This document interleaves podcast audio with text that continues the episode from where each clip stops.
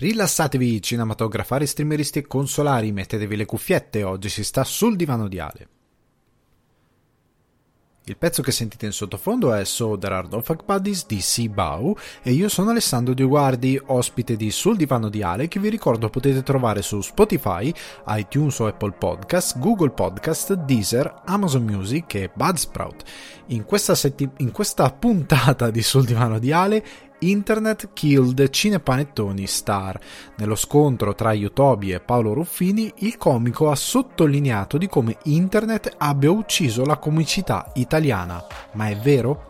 Spazio alla posta di Cinefax ascoltando i vostri pensieri sulle Comfort Series per arrivare al dilemma sollevato da uno di voi. Fare o non fare un cortometraggio? Come si entra nelle produzioni amatoriali? Rispondendo alla domanda parlo di come ci si approccia al cinema indie e come muovere i primi passi nel, nel videomaking. Chiudo la puntata con l'ultimo capitolo della Comfort Movie Season, parlando di eroi e chiedo a voi aiuto per le puntate natalizie. Bentornati e bentrovati sul divano di Ale. Inizio rocambolesco con questo mio attorcigliarsi di lingua nel reggere l'introduzione alla puntata, però sono molto contento di essere tornato qui con voi e di avere qualche argomentino bello bello succoso. Abbiamo della roba interessante da discutere prima di andare verso il Natale, io sono prontissimo, sono ingarellito di brutto, sono veramente pronto per il Natale, ho tante cose da discutere con voi, ma poi ho anche bisogno di una mano da parte vostra, ho bisogno di qualcosa da parte vostra e nelle prossime settimane cioè settimane, giorni più che altro, arriverà qualche notizia che potete seguire attraverso il mio canale Telegram. Magari ve lo condirò, condividerò su Instagram insieme alla puntata, così potete segnarvelo perché crescendo col canale Telegram posso iniziare a condividere molte più informazioni sul canale Telegram riguardo le prossime iniziative. Ma ci saranno alcune già prime primi cambiamenti, diciamo così, che arriveranno appunto in occasione del Natale e che riguardano sul divano di Ale, ma soprattutto quello che è il mio canale YouTube Alessandro Di Guardi, mi trovate subito fa- molto facilmente su YouTube, dove ci sono già alcuni progetti come una monografia di ore e ore dedicata a David Lynch, come alcuni lavori che ho fatto cortometraggi eccetera eccetera, ma poi entreremo in questo. Comunque, puntata che ha alcuni argomenti interessanti. Voglio partire scusate se magari vi, vi metto un attimino, diciamo, in scaletta vi metto un attimino dopo, ma non venite dopo, perché abbiamo un argomento che si distacca un po' dal resto e che non va proprio a, a cozzare con i vostri messaggi e quello di cui parleremo dopo, perché chiuderemo anche la Comfort Movies Season, nella quale parlerò di appunto eroi. E que- per questa settimana ho appunto tre film più una menzione particolare tratta da una serie tv che vogliono affrontare tre sfaccettature diverse dell'eroe per un po' concezione mia come per concezione classica e che vogliono condividere con voi questa visione, diciamo, dell'eroe e perché sia una cosa di comfort che ti faccia stare bene. Ma prima di tutto avremo i vostri messaggi, ma ancora prima è importante parlare di questo scontro che c'è stato tra mm, scontro molto tra virgolette che c'è stato tra Yotobi e Paolo Ruffini. Più che altro perché io mi voglio concentrare prettamente sul sull'aver portato a galla questa questa questione riguardo la scomparsa di un certo tipo di comicità. Perché? Fa, do un po' di contesto a chi magari non segue molto internet e che non è addentro alla vicenda circa sei anni fa, se non ricordo male, Yotobi fece un video sulla sua rubrica Mostarda, era il momento in cui aveva iniziato seriamente a spostarsi da quello che era suo, la sua con- concezione, il suo arrivo su YouTube, ovvero con le recensioni di film brutti, si stava spostando da lì per andare in quello che è l'ambito che lui ha sempre voluto perseguire, ovvero la stand-up comedy e quindi qualcosa di comico che sia caustico e quindi aveva creato questo Mostarda. In uno degli episodi parlava di Fuga di cervelli, che era un remake di un film spagnolo, ma che in Italia sfruttava molte eh, web star come Will Wush e altri personaggi, Will Wush in un ruolo mio dio, per, per praticamente fare questo, questo remake, girare questo remake e sfruttare un po' questa ondata di nuovi divi. un film che ha avuto un processo di approccio con il pubblico particolare perché per detta stessa di, di Ruffini all'inizio non andò benissimo però poi proprio per via del diciamo backlash come si chiama ora mediatico che ha avuto proprio per le recensioni negative che non, è, non sono arrivate solo da YouTube sono arrivate anche da altri cioè YouTube è stato il centro della tra virgolette rabbia di Ruffini perché era quello più famoso, cioè Yotobi ancora oggi è uno che smuove numeri enormi a livello di visual. All'epoca molto di più di oggi ed era molto più in contatto con un pubblico veramente vasto e quindi fece molto più scalpore la sua uscita, anche perché era un po' più caustica visto il contenitore nel quale lui aveva messo la sua reazione a quel film, perché quella non era una recensione, era più che altro proprio una reazione a quel tipo di cinema e un attacco tra virgolette, anche qui a un certo tipo di comicità tramite un mezzo satirico. Ecco, diciamola così. Fece molto rumore, ma come si dice sempre, la cattiva pubblicità è pur sempre pubblicità. E quindi, per ammissione stessa di Ruffini, dopo questi video, tanta gente andò al cinema, andò comunque a vederlo. Perché questa è una cosa che poi ha cambiato il cinema in peggio in molte cose. C'è stato un periodo, proprio nel momento in cui YouTube è iniziato a diventare molto famoso, una wave che ho seguito anch'io per certi versi perché ti viene un po' da seguire, da farti ed è una cosa interessante da seguire, cioè farsi una cultura di film brutti. È, è, è divertente, è una cosa affascinante che fa parte del mondo del cinema. Ma è diventata anche deleteria, nel senso che tutti questi personaggi come Yotobi, eh, e molti altri anche americani e quant'altro hanno portato tutti questi film orrendi all'attenzione del pubblico, alcuni volutamente trash, alcuni la maggior parte sbadatamente trash e brutti e che sono diventati dei cult del brutto. Pensate a The Room di Tommy Wiseau, cioè è arrivato addirittura a avere il film fatto da James Franco. Io non sono sicuro che co- senza internet questa cosa sarebbe successa.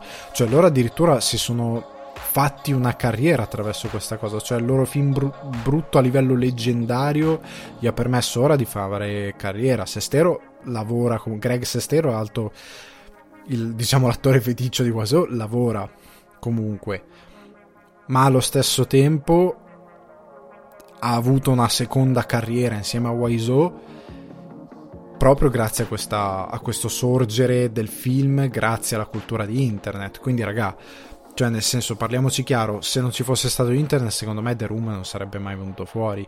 Come non sarebbe mai venuta fuori la malsana idea perché poi loro sono venuti addirittura qua a Dublino, un cinema che io frequento, del quale ho parlato molte volte, Lighthouse, che adesso riapre per fortuna e ma anche lo vedrò al cinema, vai. E mm, molti cioè sono venuti addirittura scusate qua a Dublino dicevo a questo cinema e hanno fatto anche un Q&A hanno fatto il giro del mondo hanno fatto addirittura un nuovo film che non ho visto e forse non ho neanche intenzione di vedere. Però questa wave ha portato il pubblico a mitizzare determinati film brutti si potrebbe citare Birdemic, The Room, Sharknado che ne sono arrivati addirittura a fare 6 ma con la differenza che l'Asylum li fa orrendi sopra le righe appositamente secondo me fino a un certo punto perché per molti versi sono brutti e schifosi perché si affidano a registi che non sanno fare roba fatta bene. Cioè secondo me è anche questo. Cioè sì fanno volutamente trash a livello di produttori ma a livello probabilmente di altro non credo che facciano cioè, non credo che abbiano qualcuno che abbia il gusto di dire faccio veramente qualcosa di brutto, secondo me, fino a un certo punto. Per certe altre cose, credo che siano registi che voluta- cioè non volutamente sono degli incapaci per certi versi. Ma senza entrare in questa cosa lì, questi film sono diventati leggendari. Sono film anche The Room, io non l'ho visto tutto, non ce la faccio, è troppo brutto. Ehm se lo vedi con gli amici lo puoi vedere. Se fai una serata a 4, 5, 6 amici, che ora non si può fare, ma la potete fare online in streaming, e ti vedi quella roba lì, te la passi la serata, perché se con gli amici eh, birra, la pizza, una carbonara, una cosa, fai casino, eh, stai lì, ti guardi il film, ridi delle cose brutte, eh, te la passi, come quando lo mandano al cinema, la gente ride sguaiatamente delle cose brutte del film te la passi ma se te lo devi vedere a casa da solo, te ti ammazzi, cioè nel senso tu non arrivi alla fine, tu a un certo punto prendi un secchio d'acqua pieno di ghiaccio e ti ci butti la testa dentro per cercare di rimanere cosciente e non farti portare via dal, dal, dalle braccia della morte. Cioè, nel senso, a un certo punto non ce la fai, devi trovare un modo per rimanere vivo. È un film veramente orrendo, come se sono mille altri, Birdemic. Io non credo che sia divertente a vedere da solo. Cioè, credo che sia divertente a vedere con gli amici, se lo guardi da solo è un film, cioè ti uccide ti uccide veramente tanto, come deve essere stato deleterio vederlo la prima volta per chi l'ha visto la prima volta senza sapere che era un film brutto iconico. Cioè, deve essere stata una tortura, anche perché il regista di Birdemic è convinto di essere bravo. Cioè, da quel, dai racconti che sono venuti fuori anche recentemente il, il canale Corridor Digital ha aggiustato diciamo Birdemic recuperando l'attrice una delle attrici protagoniste richiamandola per fare un green screen. Ha fatto un gran lavoro. Hanno aggiustato tra virgolette Birdemic ma lei ha raccontato che questo tipo è for- cioè questo tipo è uno di quelli convinto davvero cioè lui era convinto di essere il nuovo Hitchcock perché Birdemic perché lui era fissato con Hitchcock e gli uccelli ed era convinto di fare una roba su quella, su quella linea lì si era fatto anche le foto come Hitchcock cioè lui è convinto seriamente di aver fatto una roba buona lui era convinto di essere bravo mentre invece era solo un incompetente. Però al di là di questa cosa qui si è creato un mito per il quale questi film sono stati da alcuni veramente consacrati come dei film da tenere conto, quando invece no, raga.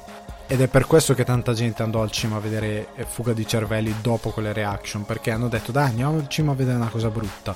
Che da un certo punto di vista è una buona idea, perché come dicevo prima, se vai a vedere un film brutto al cinema ti diverti. Il problema è che io non credo, io non l'ho visto tutto il film, quindi non ne parlo a livello di qualità e quant'altro. Però io credo che se te lo vai a vedere al cinema tutto, il film non è così brutto. Cioè, il film non è Birdemic. Chiariamoci.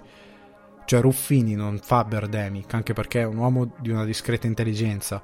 Non fa Birdemic. Non fa eh, The Room. Non fa Sharknado. Quel film lì è brutto per dei motivi di chiamiamola sintattica cinematografica, nel senso che eh, non so come dirlo, è brutto nel senso nella misura in cui è svogliato nella ricerca della costruzione di alcune cose, nel senso che sfruttando questi personaggi del web, non rendendosi conto che alcuni di loro magari non sono davvero capaci di fare quella cosa lì, come il film in sé per sé non è davvero capace di fare quello che vorrebbe fare rispetto all'originale, che magari era più riuscito e non sfruttava queste dinamiche, fallisce. Ma è un film brutto nel, nella reiterazione di determinati cliché comici che sono veramente grevi e sono beceri tante volte e nella reiterazione di te- determinati concetti che sono anche il modo in cui viene trattata la figura femminile e quant'altro sono veramente collegiali infantili e sono invecchiati veramente male. E lo erano già all'epoca e quindi magari per questi motivi il film non è riuscito. Ma state pur certi che qualcuno in verità lo ha amato quel film. Cioè è andato al cinema da riso di gusto.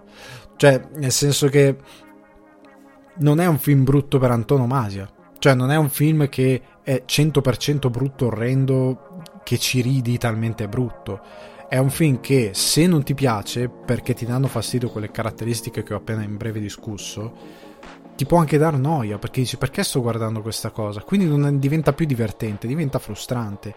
Quindi non credo sia stata fino in fondo al 100% una buona idea. Dai andiamo a vederlo che fa schifo. Perché il film comunque si è guadagnato. Questo è, è buono perché non è mai bello vedere una produzione fallire.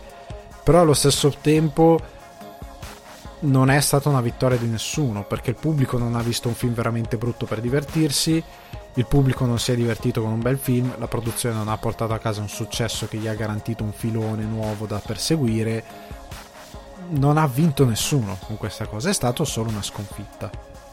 Però il punto di tutta questa, diciamo, discussione, di tutta questa mm, vicenda è che sostanzialmente Ruffini subì un certo tipo di attacco che è figlio di internet. Nel senso, quante volte capita che determinati personaggi. Io seguo molto internet, a me piace seguire quello che è nuovo, sono appassionato ai nuovi linguaggi. perché mi piacciono televisione, cinema, ma anche internet quando è venuto fuori mi ha affascinato per X motivi che non sto qui propriamente a discutere, ma io continuo a seguirlo.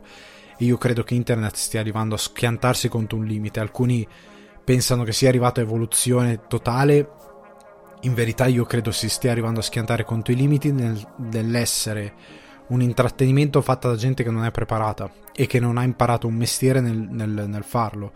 Perché io qualche giorno fa da un personaggio scusate, dell'intrattenimento che rispetto molto e che credo sia geniale per certi versi, io ho sentito dire il futuro dell'intrattenimento sono le live. Se tu non capisci che le live sono la televisione, tu stai sbagliando mestiere, cioè nel senso che le live che ora fa Twitch, quello che vedete live su Twitch non è il futuro, è il futuro in ritardo di 50 anni, nel senso che Raga, parliamoci seriamente, Sanremo è uno show live. Sono 5 serate, se non ricordo male, con live dal vivo di 3 ore, con esibizioni, comici che si esibiscono, si avvicinano sul palco, una regia televisiva che tante volte è straordinaria. C'era un nome preciso che ora non ricordo, è stata dell'edizione, non quella dell'anno scorso, ma di quell'anno prima, che è un regista televisivo incredibilmente rispettato e che è straordinario. Io credo che se qualcuno facesse vedere alcune delle, delle, cose che fa questo regista a Sanremo e semplicemente Sanremo a chi fa la notte degli Oscar quello impallidirebbe perché la notte degli Oscar ha un sacco di cose che vanno male ed è una serata abbastanza semplice. Ed è una serata Sanremo sono cinque. Oppure guardate X Factor. Guardate X Factor io so che alcuni di voi magari lo odiano ma io la seguo perché mi diverto ha una production value, un valore produttivo delle esibizioni, dei costumi, le coreografie, i ballerini, lo studio, che quello UK non ha. E come ha detto Fedez qualche tempo fa in un'intervista, quelli di X Factor UK venivano in Italia a copiare alcune cose. Cioè a chiedere, ah ma voi come la fate queste cose? Perché mia moglie guarda anche quello UK. Io ho guardato qualcosa, è veramente una palla. Ha un ritmo soporifero il presentatore Dio benedica Cattelan, che vi stia simpatico o meno, ma è un grande presentatore e lo fa vedere ogni secondo in cui è sul palco e anche l'altra sera dove con Manuel Agnelli incazzatissimo che non ci aveva più voglia di, di, fare il programma per una determinata cosa che è successa perché era davvero frustrato da una situazione iniziava a dire a tutti che erano dei grandi entertainer i migliori Cattelan prende in mano la situazione e scherzando e facendo ridere Agnelli stesso gli ha detto dai Manuel dammi giudizi veri quello lì è un grande presentatore che sa gestire il palco, sa gestire le tensioni, sa gestire le liti, sa fare tutto. Quello UK non c'è, c'è o non c'è, è inesistente è lì, lo guardi, molto spesso parla, annuncia le cose da dietro le quinte, non sta neanche sul palco, è veramente una presenza fantasma. Quel programma lì è da buttare via per quanto è brutto. Mandato in onda in Italia non lo guarderebbe quasi nessuno. Lo guarderebbe qualcuno perché c'è scritto X Factor, gli aficionados, ma non lo guarderebbe nessuno, è un programmaccio. In Italia quello che c'è a livello di televisione, di regia, di tutto quello che ho detto prima, c'è una quantità di professionisti enormi dietro le quinte che lavora e che fa un lavoro spettacolare e che gli altri non sanno fare. Ed è live, non è registrato, è dal vivo, porca miseria. E dire che uno che sta nella sua camera o nel suo studio, quello che è, a fare una live di Twitch dove sta seduto a fare delle battute che potrebbe fare un qualsiasi vostro amico al bar e che molti fanno davvero al bar, parlando che tutti abbiamo avuto un amico veramente scemo che faceva quelle cose lì. Pensare che fare quella cosa lì, portarla in live su Twitch, con la differenza di aggiungere uno che videogioca, o magari anche fare qualcosina in più o che chiacchiera di cose, è il futuro dell'intrattenimento, vuol dire che tu sei indietro di 50 anni. Perché la televisione era già più evoluta di quello 50 anni fa. E le reaction con ehm, la gente che fa le reaction alle robe le ha fatte la Jalapas negli anni 90 e quelle vanno come live ora su Twitch poi arrivano su YouTube montate ma sono roba che va live su Twitch. Io ne ho visto un paio e sono di una noia devastante. Tu le segui perché ti affezioni magari al personaggio ma quella è roba che è stata fatta negli anni 90 quindi 30 anni fa dalla Jalapas ed è stata fatta meglio. Quindi secondo me c'è una distorsione in tutto questo e chi fa intrattenimento online sta avendo un problema. Ma ritorniamo, scusate, ho fatto delle digressioni. Comunque, scusate, ritorniamo su quello che è il contrasto con Ruffini. Purtroppo, appunto, dicevo, per via di molte reazioni online, quindi il personaggio che critica una cosa X, come ha fatto Yotobi con Fuga di cervelli, si scatenano delle reazioni a catena che sono fuori il tuo controllo. Cioè, molto del pubblico, Yotobi lo disse all'epoca, molto del pubblico di YouTube a volte sono bambini ed ha ragione. Cioè, molto pubblico che segue sono magari ragazzini di 11 anni che prendono in mano il tablet, o di 12 anni, 13 anni, 14 anni, che prendono in mano il tablet, guardano quella cosa lì, non capiscono il contesto satirico perché magari non sanno neanche cos'è la satira e non significa che siano stupidi, è normale. E di conseguenza prendono per buone, prendono per serie, prendono per non riescono a cogliere le stratificazioni di una determinata roba e crescono con l'idea che Ruffini sia un cretino e che vada insultato. È sbagliato, quella cosa lì Yotobi non la dice, non la dice mai. C'è un livello di comunicazione che non arriva a questo pubblico e che cresce con l'idea che quello sia un nemico, Ruffini, lo identifica come un nemico e poi quando lo vede come ha raccontato Ruffini nelle fiere o, quant'altro si trova davanti a ragazzi di 16 anni che gli danno dell'idiota, che, che lo insultano, che gli dicono vattene a casa. Quello è tutto sbagliato ed è fuori dal controllo del creator fino a un certo punto perché che questi personaggi non capiscano il contenuto complesso di un video, che è complesso fino a un certo punto il video di Yotobi, non è, è fuori dal suo controllo, perché a volte capita anche con i film, con i videogame.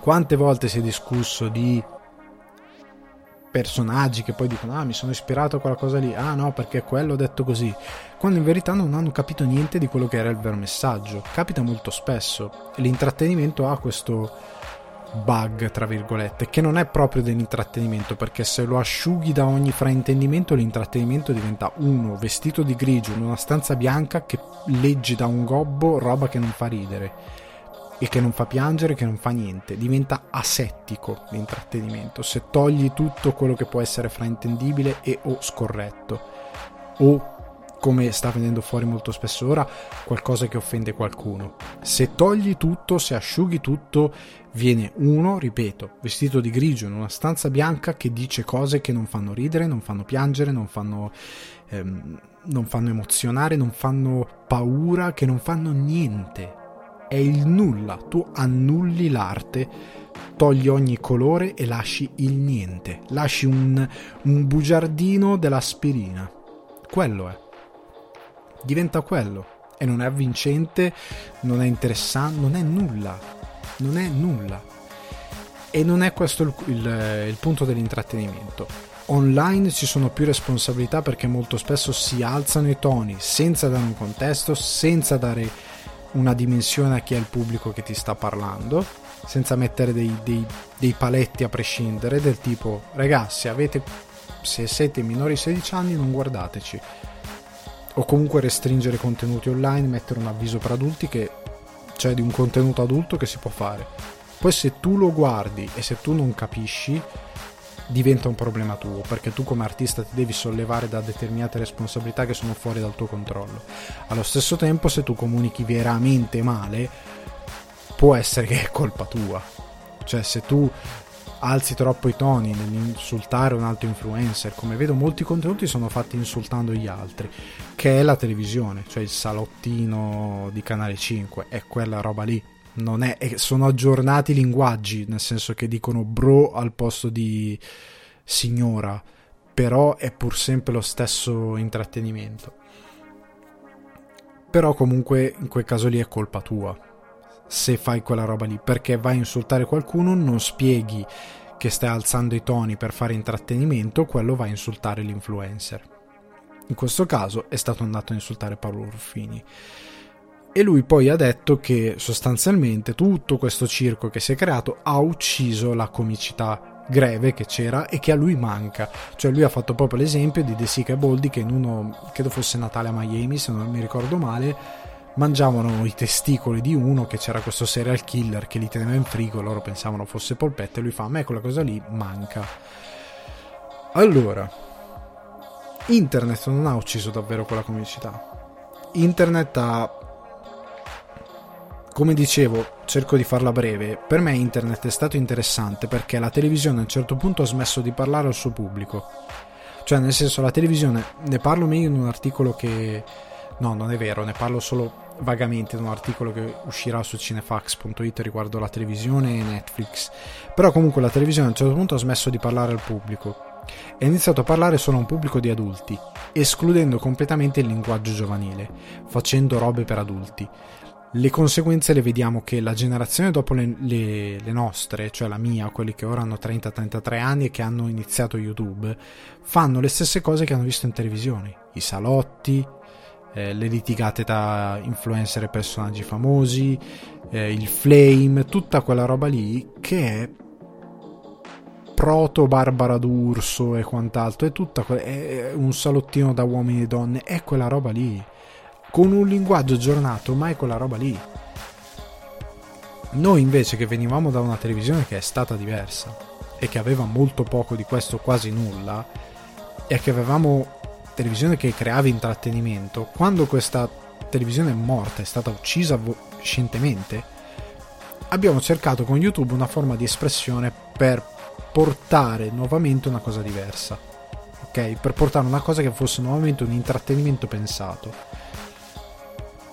e da lì sono nate tante correnti, alcune becere, alcune belle, però nel senso uno dei primi prodotti online era Freaks, la serie con Claudio Di Biagio, Cane Secco che faceva la fotografia, era comunque una serie televisiva online, una web series fatta con tutti i crismi, registrata bene o male, lasciate stare, però era una cosa decente per ragazzi ed era interessante ed era una cosa che la televisione non produceva. La televisione italiana non produceva perché produceva a ruota carabinieri distretto di polizia o comunque preferiva produrre una nuova stagione del Grande Fratello o nuova, un nuovo salottino TV di scannatoio piuttosto che produrre una cosa di quel tipo.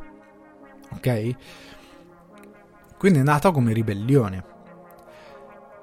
In questa ribellione c'è entrato di rimbalzo anche il cinema, perché molto più pubblico ha iniziato ad avvicinarsi a determinate robe la televisione stessa a livello di serie ha iniziato a crescere. E nel momento in cui io guardo True Detective o Breaking Bad io faccio fatica ad accettare fuga dei cervelli. Cioè ma anche se io mi guardo un, fi- un film di Seth Rogen se io mi guardo che a me piace moltissimo Seth Rogen io sono innamorato di Seth Rogen mi piace quel tipo di eh, i critici americani tante volte li criticano, li chiamano stoner movie, cioè gli stoner sei stonato, cioè nel senso sei, sei fuori quando sei fumato. E io li amo quei film Pineapple Express, eh, lo stesso mm, ce n'è uno in Natale che non vi dico adesso, ma comunque meraviglioso. E, mm, quello che in Italia è stato chiamato Non succede, ma se succede, che in inglese è un altro titolo che non c'entra niente. Io questi film di Seth Rogen, anche quelli più scomposti, io gli voglio tanto bene. Li amo, anche Saxbed, che non è direttamente suo, ma l'ha scritto lui e lui c'è dentro. Però nel senso, quei film lì, di una comicità demenziale che noi non sappiamo fare, a me piacciono molto. Ma perché derivano da una comicità demon- demenziale che è volutamente esagerata e sopra le righe e quando è fatto bene, come nel caso di Seth Rogen, è molto divertente è molto spensierata perché è talmente fuori di testa, talmente nonsense, talmente assurda ma connessa con la realtà perché comunque, comunque Saxbed parla di una storia di tre ragazzi nerd amici che vogliono cercare di rimorchiare delle ragazze che gli piacciono e che devono farlo portando alcol a una festa dove non sarebbero mai stati invitati. È una storia molto che effettivamente parla a una generazione, quindi non è una storia completamente avulsa dal, dal, dal tessuto della generazione e che non vuole essere tarallucci e vino come fanno tanti film o serie italiani quando parlano dei, dei, dei giovani, che tutto, questi giovani sono tutti meravigliosi, bravi, sembrano papa voitivo, tutti questi ragazzi giovani, non ce n'è uno cattivo, non ce n'è, non ce n'è uno stupido, veramente stupido. I film di Rogan sono molto più a portare fuori questa realtà, cioè che c'è quello scemo, che c'è, che c'è quello cattivo, ma anche lui è veramente idiota. Il fatto che anche i buoni nerd sono tre impediti, nel senso che non sanno avere delle interazioni sociali decenti, sono tre falliti. Eh, nel senso hanno tante cose sì becere, ma sono ben conte- contestualizzate e ben costruite e fanno ridere. I film di Boldi De Sica, no? È una comicità vecchia, volte, a volte molto razzista, a volte non è politicamente scorretta, è semplicemente scorretta e basta. Cioè, ma neanche dal punto di vista di dire puoi ridere. Quello che dice Ricky Gervais e molti altri, che puoi fare comicità su tutto, è vero. Ma se inizi a fare una comicità, come dire, in inglese dicono corny, cioè dei, dei, dei ecco, diciamo, usiamo cringe. Dei, delle cose cringe, cioè loro che si mangiano i testicoli perché c'è un serial killer che colleziona testicoli, non fa ridere cioè non fa veramente ridere. È quella cosa che tu sai che il fatto che Boldi per anni il suo personaggio sia stato uno che si fa la cacca addosso ed è Sika uno che fa sesso con qualsiasi donna si muova e che sia a schermo che sia una bella donna, a un certo punto ha anche stufato, come hanno anche stufato le gag con eh, Salvi che grida mamma mia come sto e che grida sempre le solite cose 200 volte, non ce la faccio più. Cioè non è fresco, non parla, oltre al fatto che sono fatte da, da personaggi di oltre 50 anni, cioè c'è gente di 60-70 anni che fa quella roba lì. Diventa anche umiliante per chi la fa, secondo me, per certi versi. Cioè diventa, no, non che non puoi più fare comicità, perché Leslie Nielsen ha fatto comicità fino a prima di morire, ma Leslie Nielsen era un genio cioè una pallotta, scusate, una pallottola spuntata, anche visto adesso, è un film geniale, ma perché la comicità è talmente surreale che non puoi non ridere. Cioè il fatto che lui se ne va via cioè va, va, all'ospedale perché nasce tutto prima di tutto da una parodia di un poliziesco cioè colui che va dall'ospedale col tipo che è finito che è stato menato, bruciato, esplosione mentre facevano un'operazione antidroga. Lui va in ospedale e dice: Oh, chi è stato? Chi è stato? Cos'è successo? E lui fa: Eroina, eroina. E non posso procurartela in ospedale. Cioè, mi servono 24 ore. Gli dice una cosa così. È folle. Però è divertente perché è una parodia costruita sui personaggi, sul mondo che hai creato e sull'assurdo più spinto. Nel podcast di Cinefax, ora non ne parlo qui ho consigliato eh, Auntie Donna, che è un, um, un, gruppo di comici australiani che hanno fatto su Netflix questa serie che si chiama Auntie Donna Beagle, House of Fun, la vecchia casa de, del divertimento che è uno show appunto che ha questo tipo di comicità completamente surreale e, si, e dove, nelle quali siccome sono sempre loro tre che fanno i personaggi che si intercorrono dentro questo show, cioè si travestono, si mettono parrucche. Quando uno dei, dei tre scompare e ne rimangono due, la mettono in scena questa cosa, cioè la scherzano anche sul fatto che sono sempre loro. E diventa sempre più fuori di testa questa cosa. Sono sei episodi di un'escalation di follia, follia comica surreale, che ti fa sp- spaccare da ridere se ti piace quella comicità. E molte volte scorretta, sì, ma fa ridere comunque perché capisci che non ha intento di andare a degradare qualcuno. Sono tre deficienti che fanno gag in un contesto completamente surreale. Il contesto invece una, dei vari Natale ha, è molto ben realistico. Se andate a prendere i primi Natale, primi film di Natale, quelli che poi sono stati chiamati cinepanettoni, quelli degli anni 90, non erano così beceri. Cioè, ci sono sempre esistiti questi cinepanettoni, ma se andate a prendere quelli vecchi dove c'era il Commenda e altri personaggi, Prima di tutto, tipo il Commenda era un Commenda milanese, era un personaggio che esisteva nella realtà che veniva riportato in queste vicende e che diventava epico perché in quei pochi secondi in cui era presente aveva sempre una battuta pronta, cioè eh, lui nello chalet in montagna che dice una cosa tipo eh, sole, whisky e sei in pole position. Quella roba lì è una roba che i milanesi dicevano davvero, cioè il commenda milanese che buttava gli inglesismi a caso come fa tuttora, anche sbagliati a volte, dentro le frasi, dentro le cose di tutti i giorni per dire una roba da sganassone, cioè da, da figaccione stupido, ti fa spaccare da ridere perché appunto è una cosa che fa, fa, ridere, è una presa in giro di un personaggio che nella vita odieresti e che nella comicità diventa un cretino, un ebite totale, che ti fa ridere. Quella comicità lì la puoi, era particolareggiata, non vi sto dicendo che sono dei capolavori, ma vi sto dicendo che avevano un senso di esistere. Quelli degli ultimi più di vent'anni sono volgarità gratuite, pessima costruzione della commedia, scherzi da, da collegiali, da chirichetti che si fanno gli scherzi con la cacca, con le cose che entrano nel culo, quella roba qui basta, cioè non fa più ridere. E quello che dice Ruffini, che è stata uccisa la comicità italiana, non è vera. La cosa perché ci sono, perché ora mi deve spiegare. Io non l'ho ancora visto, lo vorrei vedere quest'anno magari. Ma il film di Natale di Ficarra e Piccone è uscito l'anno scorso, che è stato incasso, incassato milioni di euro. Dov'è uscito? Su Marte.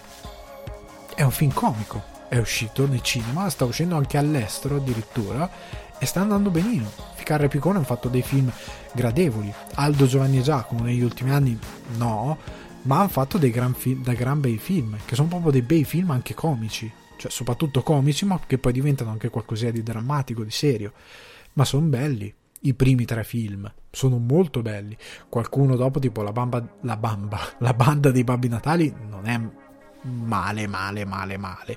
Non è bellissimo, ma te lo guardi. Cioè va giù, ok? Te lo, te lo accolli. Eh, altri film, Ale Franza avevano fatto un paio di film interessanti.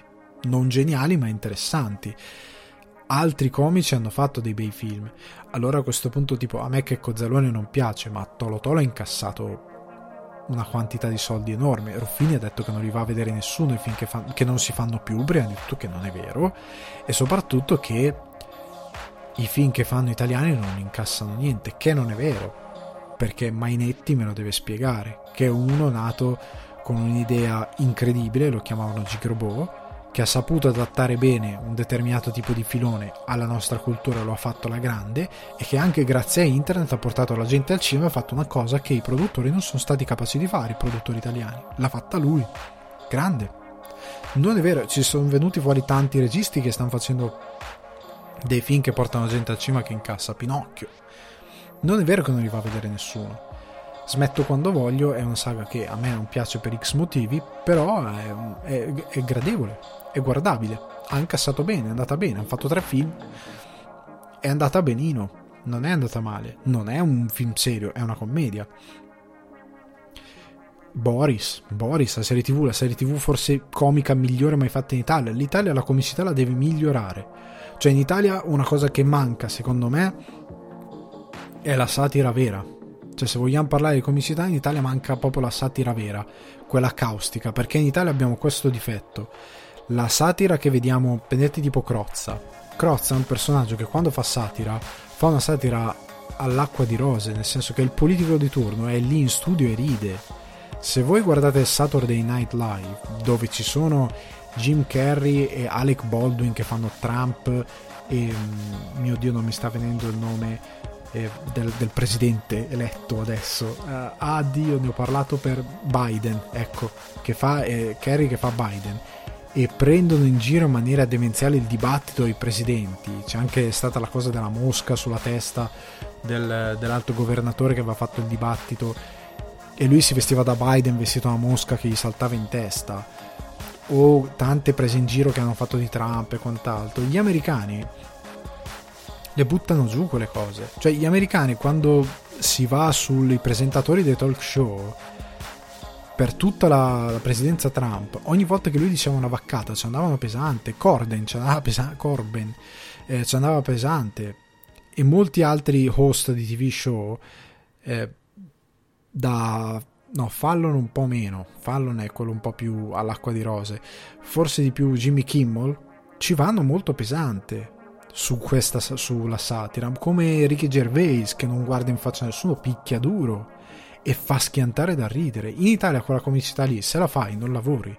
Perché nessuno vuole sentirsi, tra virgolette, umiliato. Noi siamo un paese dove appena appena uno si sente dire come Tolo Tolo, Tolo Tolo ha incassato tanto, ma ha fatto molta critica a quello che è l'italiano medio che è venuto fuori con l'ondata salviniana. Lui lo ha preso in giro e l'italiano medio si è sentito offeso ti sei sentito offeso, al posto di guardarti e capire se hai fatto qualcosa di sbagliato, si è offeso, si è offeso, ha messo il broncio, Zalone non è più capace a far comicità.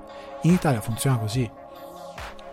Non sappiamo incassare colpi, sappiamo, siamo talmente deresponsabilizzati da quello che è la nostra società, la nostra classe politica, soprattutto che ci dice che non è mai colpa nostra, che quando un comico satirico vero ci dà degli stupidi e perché la satira mette, partendo dal basso, mette in luce quelli che sono i comportamenti a volte egoisti, idiosincratici del, dell'uomo medio e li esagera fino a farli vergognare di questi comportamenti, a farli sembrare degli stupidi perché sono degli stupidi, in Italia questa satira non si può fare perché l'italiano medio che è abituato a sentirsi dire che non è mai colpa sua si indigna perché ah sta insultando l'Italia, no, sta insultando te, bullo vigliacco. È quella logica da branco che si fa a scuola, che il bullo fa robe che spaccano, che fanno punire tutta la classe e quando poi viene chiesto chi è stato, il branco, la logica del branco impone che se parli sei un infame e quindi non devi dire che è stato Gianmarco devi subire le conseguenze delle azioni di Gianmarco. Ed è così. L'Italia è un po' una società bulla da questo punto di vista. Se vogliamo fare della bella comicità, dobbiamo anche cercare di sviluppare tipi di comicità che non sono nostra e che alcuni hanno fatto. Prendete Maccio Capatonda. Maccio Capatonda è uno che fa tantissima comicità dell'assurdo. Cioè, io il suo omicidio all'italiana me lo sono visto l'anno scorso per Capodanno ero rimasto qua come quest'anno rimarrò a Dublino. Io e mia moglie ce lo siamo visti la sera di Capodanno mentre cenavamo. Io mi sono schiantato da ridere. Quel film lì è stupendo lo amo perché è quel tipo di demenziale all'americana che lui ha fatto molto bene ha interpretato a modo suo perché quando fanno i, quando prendono i generi dall'America e fanno copia e incolla non funzionano mai perché L'America ha un suo modo di scherzare che è costruito sulla sua cultura e la sua società. Non lo possiamo traslare in Italia, come quando fanno gli action e fanno dire ai carabinieri ti faccio saltare le cervella. Stai sbagliando perché nessuno parla così in Italia. È un adattamento che tu hai sentito nei film perché è un doppiaggio a tradurre quello che viene detto in un contesto americano dove la gente gira con la pistola alla cintura in Texas, ma in Italia no. Cioè in Italia che, al massimo giro col liquidator, cioè cos, dove, cosa devo fare? Ma ti pare che un carabiniere dice ti faccio saltare le cervella, con tu, anche con tutte le cose scandalose che sono successe, ma se un carabiniere dice ti faccio saltare le cervella, quando in verità il carabiniere è come quello che davvero viene raccontato in carabinieri, in linea di massima, è un cristiano che sta così, ma uno dice, oh, ma sei impazzito, cioè proprio lo ferma e dice, ma tu non stai bene cioè, tu c'è qualcosa che non va, andiamo a farci vedere. Cioè, lo prende per il braccetto e dice andiamo. Perché non è, non è normale. È troppo sopra le righe. Devi adattare il noir, la, la commedia dell'assurdo a quello che sono i canoni italiani. Non li puoi traslare.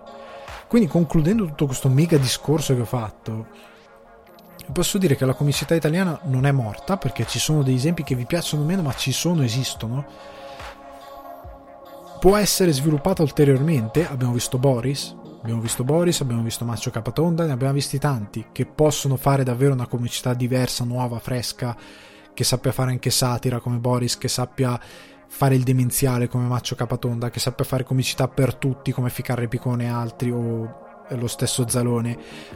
Può esistere una comicità che funzioni, va sviluppata la comicità dei cinepanettoni di sé è morta, nonostante continuano a farli, eh, perché il primo film Netflix prodotto quando è arrivata alle produzioni Netflix Italia è stato Un Natale a 5 Stelle, che è un cinepanettone, e se ne poteva veramente fare a meno, perché il cinepanettone ci ha provato e ci continua a provare fino alla fine, e io credo che finché una determinata classe non si ritirerà dalle scene, continueremo ad avere questi film, perché continuano ad esserci io non voglio insultare nessuno, ma i film sono brutti, non fanno ridere.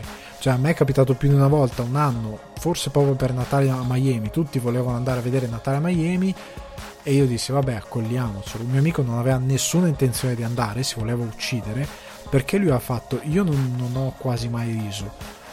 Forse ho riso, ho sorriso un paio di volte. Lui ha fatto tutto il film a un certo punto piegato in avanti col braccio con la testa appoggiata su, sul palmo di una mano perché si stava addormentando, non ce la faceva.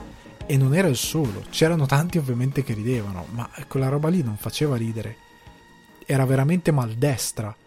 E anche lì c'è una scena con la cacca, cioè c'è la scena sempre con la cacca. Basta, non ne posso più. eh, anche le copertine sono brutte. Comunque, andiamo, andiamo oltre. Credo di aver esaurito l'argomento in modo abbastanza importante. E torniamo invece sui comfort, anzi sulle comfort series prima, perché ci sono i vostri messaggioni, c'è la vostra posta. Allora, allora, allora, iniziamo con la posta per le Comfort Series. Abbiamo tanti, questa settimana è stata la settimana dei, degli omonimi, perché abbiamo Alessandro, il primo Alessandro che mi scrive e mi scrive ciao Ale, tra parentesi, perdona questo approccio diretto ma ti ho avuto in cuffia per ore, quindi mi sembra già di conoscerti. Ciao Ale, me lo potete dire, non vi preoccupate, eh, cioè ci sta, mi sembra giusto. Siamo sul divano di Ale, un, un podcast di comfort, quindi ciao Ale, mi, mi sembra giusto. Innanzitutto complimenti per podcast, grazie mille, ho apprezzato molto la parentesi che hai dedicato a Gilmore Girls, tanto che quasi quasi me lo riguardo. Ottima scelta, fai bene attenzione ai dialoghi, ma ne avevamo già parlato anche in privato. A proposito di telefilm confortevoli, io ne avrei una. Ehm, telefilm confortevoli, io ne avrei uno che per assurdo ho visto solo una volta e forse neanche tutta, ma in, qua- ma in qualche modo è rimasta nel mio immaginario. Parlo di Angel, lo spin-off di Buffy. Oltre ad avere dei personaggi fantastici e un parco di demoni fantastico, l'ho sempre trovata originale e autentica alla, stegu- alla stregua della mazza vampiri. Spero di, co- di recuperarla presto se o quando arriverà su Prime Video. Un abbraccio, PS, tra l'altro ho rivisto da capo Buffy di recente e porca miseria non riesco a smettere di ascoltare le canzoni dell'episodio cantato. Once More with Feeling, pazzesco. Allora, Alessandro, grazie innanzitutto per le belle parole, per il messaggio, ovviamente vi invito a scrivermi in direct alessandro underscore dioguardi, potete scrivermi cose che volete sapere, dubbi di qualsiasi natura che avete quelle che, le cose che discutiamo in puntata, potete farmi sapere qualcosa, se volete scrivermi qualcosa in particolare, ma poi ci arriveremo perché ci sarà un tema. Comunque ti ringrazio nuovamente Alessandro, ti avevo già ringraziato in, privato ma estendo il ringraziamento. Angel io la vidi poco ma era uno di quei fenomeni molto grandi che nacque appunto grazie a Buffy e grazie al, per, al personaggio che fu introdotto in, nella serie ero molto più affezionato a Buffy. Buffy, ecco, non l'ho nominata, ma è stata una di, quei, di quelle serie arrivate su Italia 1 che ho guardato decine di volte. Ho guardato veramente troppe volte. Era, mm, e funzionava tantissimo, certo. I vampiri, i mostri vampiri erano per, palesemente persone con indosso una maschera di gomma erano palesemente quello, truccate molto meglio, però in televisione quella roba lì non esisteva quindi era, una, era un linguaggio veramente alto, oltre al fatto che non esisteva Joss Whedon, che è ideatore della serie, aveva portato in televisione un'eroina tratta da un fumetto donna che amma- faceva la cacciatrice di vampiri che andava all'high school. Poi c'erano personaggi tipo Spike che era fantastico come cattivo e che purtroppo è finito a fare Junior nel film di Dragon Ball che mio dio quelli che hanno fatto quel film andranno devono portare questa croce a vita e mi dispiace per loro. Però comunque era veramente una gran serie. Angel, ripeto, l'ho seguita poco, ma Buffy è... Se non avete mai visto Buffy, guardatela. Cioè, io capisco che magari ha dei limiti di... più che altro a volte di messa in scena o di... più che altro che di messa in scena di... è una serie degli anni 90, cioè tra sud anni 90. È molto collegata appunto al suo tempo e non è del tutto un difetto, è un, è un, bel pregio anche per vedere cose che ora non ci sono più. E soprattutto è collegata molto al, alla, al teenage di, di, Buffy, al suo essere una teenager che è molto meno glamour di come vengono dipinti di, i teenager adesso. Tra Sabrina e mm, anche Riverdale che mi è piaciuta fino a un certo punto sono molto patinati questi teenager. Sono ripeto quasi angelici super buoni o quando sono cattivi sono cattivi molto sopra le righe. Però um, que- quel, quei teenager erano un po' più veritieri per un, un certo senso fino a un certo punto. Erano molto meno pompati anche nel loro prendersi sul serio si prendevano poco sul serio o, o meglio cioè si prendevano sul serio fino a un certo punto però comunque una gran bella serie, cioè è stata una delle serie credo migliori mai trasmesse in assoluto su Italia 1. Veniamo invece da Andrea che mi scrive Ciao Alessandro, volevo solo condividere la mia Comfort TV series. Chuck dal 2007 al 2012, spy comedy con Zachary Levi, Shazam. E Yvonne Trahovsky se non leggo male, di Handmaid's Tale, che andava in onda su Mediaset Premium e poi in chiaro su Italia 1, a ciclo continuo nel primo pomeriggio, se non erro. Ho perso il conto di quante volte l'ho vista ed è tuttora tra le mie serie preferite, nonostante il calo della quarta e quinta stagione. Soliti complimenti per il podcast, Andrea. Grazie mille Andrea, eh, ti ringrazio moltissimo per il messaggio. Chuck è una serie che ora ritornerà in un altro messaggio e che era veramente particolare perché era anzi non vi dico che cos'è perché poi c'è un messaggio che lo spiega un ragazzo che molto gentilmente ha mandato un messaggio ed era una serie iconica è stata una serie iconica cioè Zachary Levi deve molto del suo successo a Chuck moltissimo. E ehm, è stata una serie che io non ho seguito tantissimo dico la verità però era mm, molto particolare ed era un'evoluzione di tante cose che avevano cercato di fare negli anni 70 cioè di mischiare il genere spy con la televisione, c'era Il Santo, c'era Mission Impossible stesso, c'erano diversi eh, serie, serial eh, negli anni 50-60 che provavano a fare quella cosa lì. In tempi moderni l'hanno fatto con Zachary Levi e in un modo molto comico e molto interessante per la TV dell'epoca. Cioè Chuck è proprio una cult series quindi ottima scelta Andrea, veramente veramente bello. Poi andiamo a Jorge, Jorge che in verità si chiama, in verità si chiama, lo scopriremo, lo scopriremo, Giorgio, grandissimo Giorgio, che mi scrive appena finito di ascoltare il podcast sulle serie tv, stavo per eh, stavo guidando quando hai tirato fuori Jared il camaleonto e mi sono sentito Giovanni in tre uomini e una gamba non ce la faccio troppi ricordi ti capisco. Comunque eh, altre eh, series che avevo inserito per i miei gusti personali sono eh, Streghe e Fringe. La prima la vedevo in età adolescenziale, nella sua semplicità mi intratteneva, non so quanto la quota nel seguirla fosse dovuta agli uomini. La seconda l'ho trovata geniale, soprattutto nelle prime stagioni e per quanto ne so è stata una delle prime, se non la sola, a tirare fuori il discorso di universi paralleli, un tema che penso ci troveremo spesso nel futuro cinematografico, vedi Marvel. Ma Marvel più che altro multiversi. Comunque, Giorgio, io ti ringrazio tantissimo. Un gran bel messaggio. Ti ringrazio per i complimenti. Condivido il, me- il momento, non ce la faccio troppi ricordi per Jared il Camaleonte. E Streghe, Streghe la guardavo anch'io. Le prime serie erano belline. Quando hanno iniziato a inserire angeli e cose così, ho iniziato a dire no, non ce la faccio. Perché hanno iniziato a inserire dei momenti veramente cheesy si dice in inglese, cioè quando una cosa è estremamente sdolcinato e allora non ce l'ho fatta più. Recentemente hanno fatto un re- poi a un certo punto hanno iniziato a cambiare cast perché c'era la Doherty, se non mi ricordo male il suo cognome, di Beverly Hills 90210 che ha sempre avuto un carattere orrendo e creò problemi anche lì e quindi alto cambio di cast però era una serie che all'inizio era molto carina andando avanti si è distrutta si è proprio disintegrata per i miei gusti però la guardavo anch'io. La quota la quota femminile maschile io non, non ci ho mai dato troppa importanza. Cioè io guardavo una cosa che sarebbe interessante parlare e ne parlerò ora in 5 secondi al volo io guardavo su Italia 1 Ellen la serie tv di Ellen DeGeneres che poi è diventata che poi è passata a fare il suo show in televisione lei è stata un'icona negli Stati Uniti, sua se- la sua serie era lei, la sua vita, e lei era lesbica. Questo lo guardavo io quando ero ragazzino, 12 anni, una cosa così, 10 anni.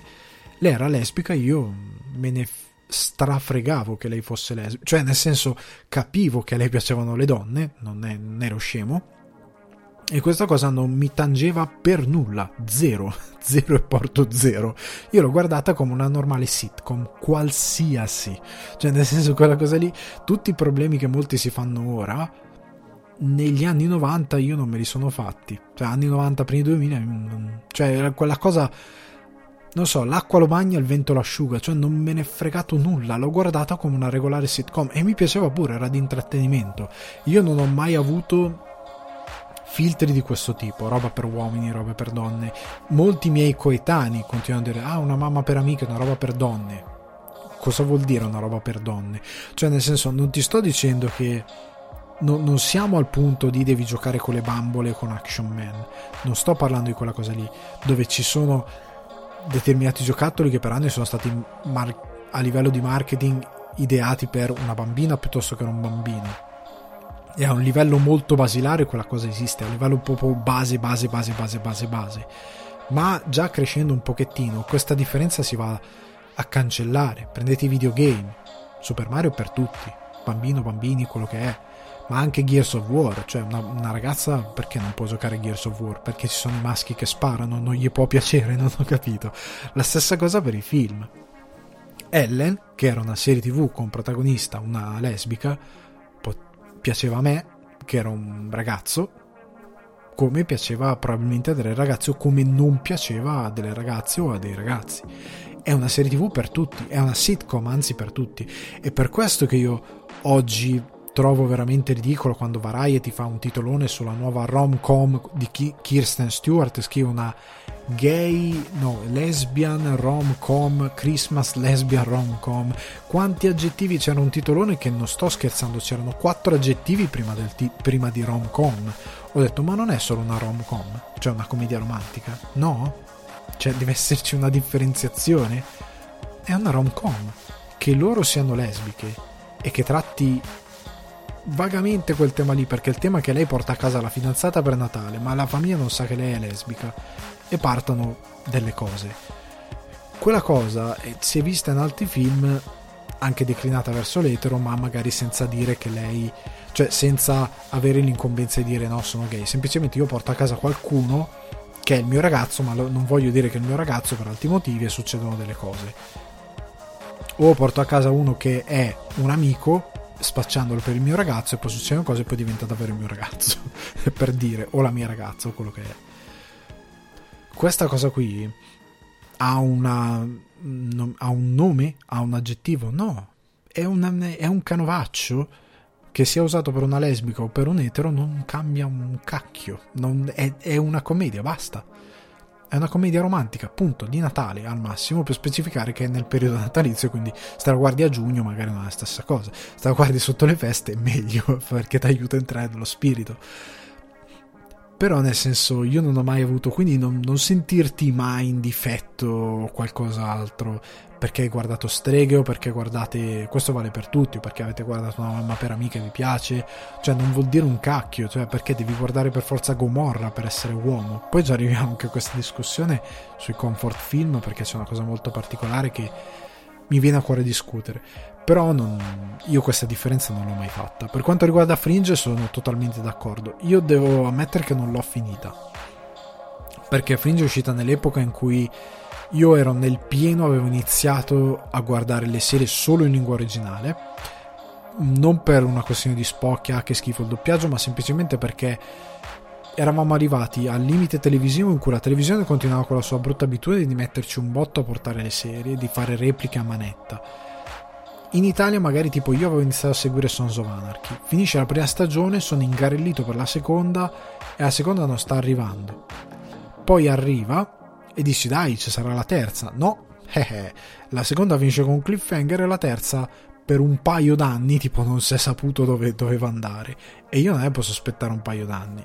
Vado su internet guardo le puntate in inglese coi sub c'erano i vari siti dei sub e me le sono guardate così, come chiunque altro, Fringe uguale, cioè io non potevo, tant'è che questo sistema si è evoluto al punto che, vedete, Game of Thrones andava, andava su Sky sia in lingua originale con i sottotitoli, sia il giorno dopo doppiata, ma quasi in tempo reale, ma perché non puoi? Ma anche per le serie non, Sons of Anarchy è una serie che magari non ha fatto in Italia lo stesso successo non ha sicuramente fatto in Italia lo stesso successo di Game of Thrones ma tu non puoi farmi uscire una stagione dall'altra con un gap in mezzo di due anni e cambiando anche rete che la trasmette. Ma che cacchio! Ma poi facendola scomparire cioè era letteralmente scomparso insomma, a un certo punto ho detto no sentite. E quindi Fringe io avevo iniziato a seguirla così e um, e a un certo punto però me la sono persa. Cioè tra le tante cose ho perso e non sono più riuscito a finirla. La vorrei finire, riprenderla da capo e finirla perché era molto bella, aveva delle idee molto molto molto interessanti. Questa cosa degli universi paralleli oddio, nella Marvel probabilmente loro faranno una cosa diversa se ne è un po' parlocchiato però loro fanno multiversi, poi li mescolano, diventa tutto uno. Cioè, a Marvel è un argomento particolare molto particolare. Comunque sì, ti ringrazio per il messaggio, due grandi serie, cioè due grandi, Fringe molto grande, Streghe un po' meno, però interessante, è stato un simbolo degli anni 90, hanno fatto un remake televisivo che sta andando malissimo e come tutte le volte il cast ha detto eh sta andando male perché siete razzisti e ci sono... No, probabilmente il remake sta andando male perché alla base Streghe era una serie debole e che è andata in malora molto in fretta perché alla base c'era un plot da settimo cielo. Il remake, se non hai aggiunto qualcosa a quel plot del settimo cielo, non può andare meglio. Cioè, probabilmente sarà una vaccata molto simile. Probabilmente hai fatto un remake di una cosa vecchia facendo un remake vecchio. E quindi sta andando male per quello. Ringrazio quindi nuovamente Giorgio per avermi iscritto, o Jorge come suo nickname per avermi iscritto, e ora mi dedico a un bellissimo messaggio vocale che ci manda il buon Antonio. Ciao Alessandro, per quanto riguarda le Comfort TV Series vorrei parlarvi di Chuck, nata in onda tra il 2007 e il 2012. Posso dire di aver completato almeno 5 rewatch completi tra cofanetto e repliche TV e tutt'oggi esercita su di me un potere magnetico che mi obbliga a guardarla ogni volta che la becco facendo zapping. In due parole è la storia di un ragazzo normalissimo che si ritrova improvvisamente e per motivi che vi invito a scoprire ad essere la risorsa più preziosa della CIA ha un cast di tutto rispetto, capeggiato da Zachary Levi, il ruolo che l'ha lanciato verso il grande pubblico, ed è secondo me una serie in grado di mixare con grande equilibrio l'action, la commedia, l'intreccio amoroso, non lasciando mai che un aspetto prevalga sull'altro. La considero inoltre una di quelle serie tra virgolette ponte tra il vecchio modo di intendere la serialità, quindi stagioni lunghe, in media 18-20 episodi, molti di essi autoconclusivi, e il nuovo modo a cui magari siamo abituati negli ultimi 5-10 anni, vale a dire capacità al contempo di portare avanti anche una trama verticale molto interessante una buona sceneggiatura e un'attenzione all'evoluzione dei personaggi che risultano assolutamente non cristallizzati e protagonisti tutti di interessanti archi narrativi. Ha inoltre il merito di proporre, secondo me, il nerd come vincente assoluto, senza se e senza ma, iniziando magari un trend oggi più consolidato, ma allora più di nicchia. E un altro punto di forza secondo me sono le citazioni e i riferimenti alla cultura pop nerd che potrei definire infiniti, da Guerre Stellari, James Bond, Ritorno al futuro, Rocky, uh, Star Trek, c'è veramente di tutto in questa serie. Insomma, Chuck rappresenta per me il perfetto esempio di serie comfort ottima per tutte le stagioni, un prodotto in grado di trasmettermi sempre gioia, di farmi ridere, di anche emozionarmi, di tenermi compagnia e di coccolarmi sempre. Allora, grazie mille Antonio, grazie mille ad Antonio che ha fatto, come si suol dire, i compiti a casa, ha fatto una bellissima chiosa su Chuck, ha spiegato la serie, ha, ne ha descritto i punti di forza, bravissimo, perfetto, grazie mille Antonio, è stato il tuo contributo molto ben apprezzato, ne avevamo appunto parlato prima anche grazie al messaggio di Andrea, se non ricordo male, che aveva parlato di Chuck, di Chuck, di Chuck ti ringrazio anche per i complimenti che eh, hai fatto a me, che hai esteso anche a Cinefax e so- soprattutto al fatto che stai attivando praticamente i social giusto per contattare noi e per seguire il nostro lavoro e quindi ti ringrazio a nome mio, quindi di Sul Divano di Ale, ma ti ringrazio anche da parte di Cinefax visto che stai seguendo il lavoro che viene fatto, quindi ti si vuole bene, ti si ringrazia. Io ti ringrazio moltissimo per questo contributo, hai spiegato bene qual è eh, la tua comfort series perché ti piace, perché ti emoziona, cosa ti, eh, ti fa fare. Invito ovviamente altri nei prossimi argomenti a condividere a modo vostro quelli che sono ehm, le, le, quando vi si, vi si scrive per chiedervi un input o qualcosa, se volete mandare dei vocali, eh, non per forza magari con eh, un qualcosa di complesso dietro, ma anche parlando a cuore aperto, fatelo, sentitevi liberi di farlo e si, vi si condivide in puntata molto volentieri. E ora allora chiudiamo questa parte dedicata ai vostri messaggi, alle comfort series, per andare su una bellissima domanda che mi è arrivata in eh, questi giorni e che mi arriva anche qui da un omonimo che se non ricordo male, appunto non vorrei dire una stupidata, ma si chiama anche lui Alessandro, esatto, sì, anche lui un Alessandro. Siamo circondati dagli Alessandri, escono dalle fottute pareti.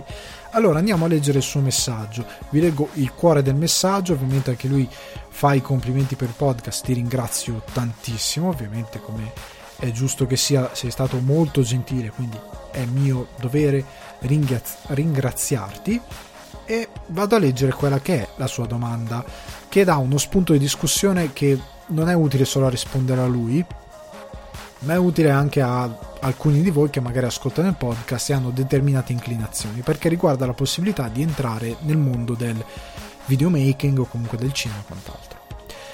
Ti contatto perché vorrei chiederti un confronto. Io nella vita faccio tutto fuorché cinema, sono ricercatore nel settore dell'ingegneria elettronica, ma non celo la passione per questo medium quasi spasmodica, al punto che ho iniziato a dedicarvi quasi interamente il mio poco tempo libero. Quando si ha quando si ha innata una voglia di sfruttare un medium per esprimersi, scusatemi, come, come io ho sempre avuto, è chiaro che il desiderio di dire la propria arriva di conseguenza, al punto che ho cercato e sto cercando di produrre qualcosa nel mio piccolo a livello di cortometraggi amatoriali. E qui viene il mio dilemma. Io nella vita faccio altro, amo ciò che faccio e non credo che abbandonarlo abbia molto senso, ma al tempo stesso la necessità di comunicare una storia è per me qualcosa a cui non posso rinunciare e che ho sempre sentito vivo. In passato ho sfruttato altri mezzi, come quando anni fa facevo il narratore in Dungeons and Dragons ma il cinema richiede tempo, risorse e soldi, tutte cose di cui non dispongo. Benvenuto nel club. Soprattutto non dispongo se a priori decido di non coinvolgere gente perché so già che più il progetto si gonfia, meno è facile farlo passare come eh, divertismante e continuare a comunicarlo, farlo percepire come amatoriali. E il mio dilemma è questo, quanto in là vale la pena spingersi, quanto vale la pena far crescere una storia e parlo anche di minutaggio montato, fin tanto che resta amatoriale, soprattutto se si tiene conto che io stesso non ho una vera formazione, sebbene legga e studi molto volentieri manuali di regia, sceneggiatura e montaggio. Allora Alessandro, ti ringrazio nuovamente per la domanda, come avete sentito alcuni di voi è molto molto molto interessante e molto affascinante come, come domanda da porre e anche come dilemma da avere. Vado, vado a dividerla in compartimenti stagni, diciamo.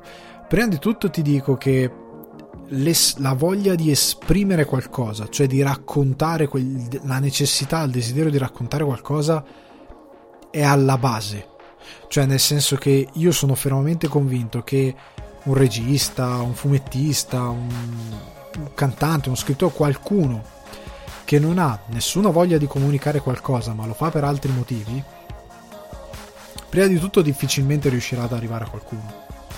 Se riuscirà ad arrivare a qualcuno, probabilmente scomparirà, probabilmente il suo nome a un certo punto andrà a cadere molto in basso perché quando smetti di avere qualcosa da dire è, veramente brutto. Avrai qualcuno che continuerà a seguirti, ma sarà veramente brutale la realtà. Ma soprattutto avere la voglia di raccontare storie è quello che motiva chiunque a passare in un lago di merda, cioè dico la verità. Perché la prima cosa che secondo me andrebbe detta nei corsi di regia, nei corsi di cinema, nei corsi di sceneggiatura, nei corsi di composizione musicale, in tutti i corsi. Però teniamoci al cinema. Nei corsi artistici questa cosa, che nessuno dice per il mero fatto che a loro interessa fare soldi, ok?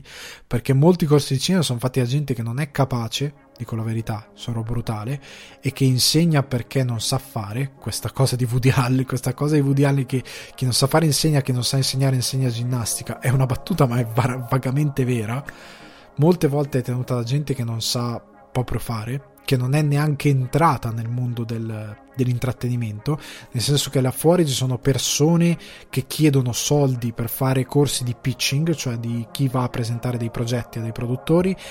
Io l'ho visto, questo qua ha fatto il college con me, non ha mai presentato niente a nessuno, mai nella sua vita, non ha mai ricevuto un fondo per, per avere un progetto e lui insegna e questa cosa dove noi abbiamo fatto il college è stata insegnata marginalmente lui non ha neanche le skills necessarie, lui non ha mai incontrato in vita sua un produttore serio che fa il lavoro, mai, e chiede agli altri dei soldi per fare delle lezioni. Il mondo del cinema di rimbalzo vive di tanti, per me, truffatori di questo tipo, perché lì sei un truffatore fatto e finito che stai veicolando delle robe che hai imparato da qualcun altro marginalmente che non hai mai applicato, non sai neanche come funziona nel mondo reale e le stai insegnando. Poi per fortuna nel mondo dell'insegnamento ha anche tanta gente che lavora nel mondo del cinema e che anche per arrotondare, per qualcos'altro insegna. Tranne in Italia dove c'è questo mondo fantastico dove sono persone che grazie a cose nelle quali non entro non insegna, non fa niente, lavora ogni tanto perché tanto c'è un mondo magico dietro le produzioni italiane. Però all'estero è molto comune che tanti appunto faccio il regista, faccio il DOP, qualcos'altro, però anche un corso di in Italia ad esempio nel mondo del fumetto molti fumettisti che lavorano con Marvel e quanta tipo Simone Di Meo che lavora con nomi enormi insegna anche alla scuola del fumetto. Ma è uno che oltre ad aver imparato ad aver appreso pratica e ha qualcosa da dire in quel senso. Cioè uno che può insegnare davvero qualcosa.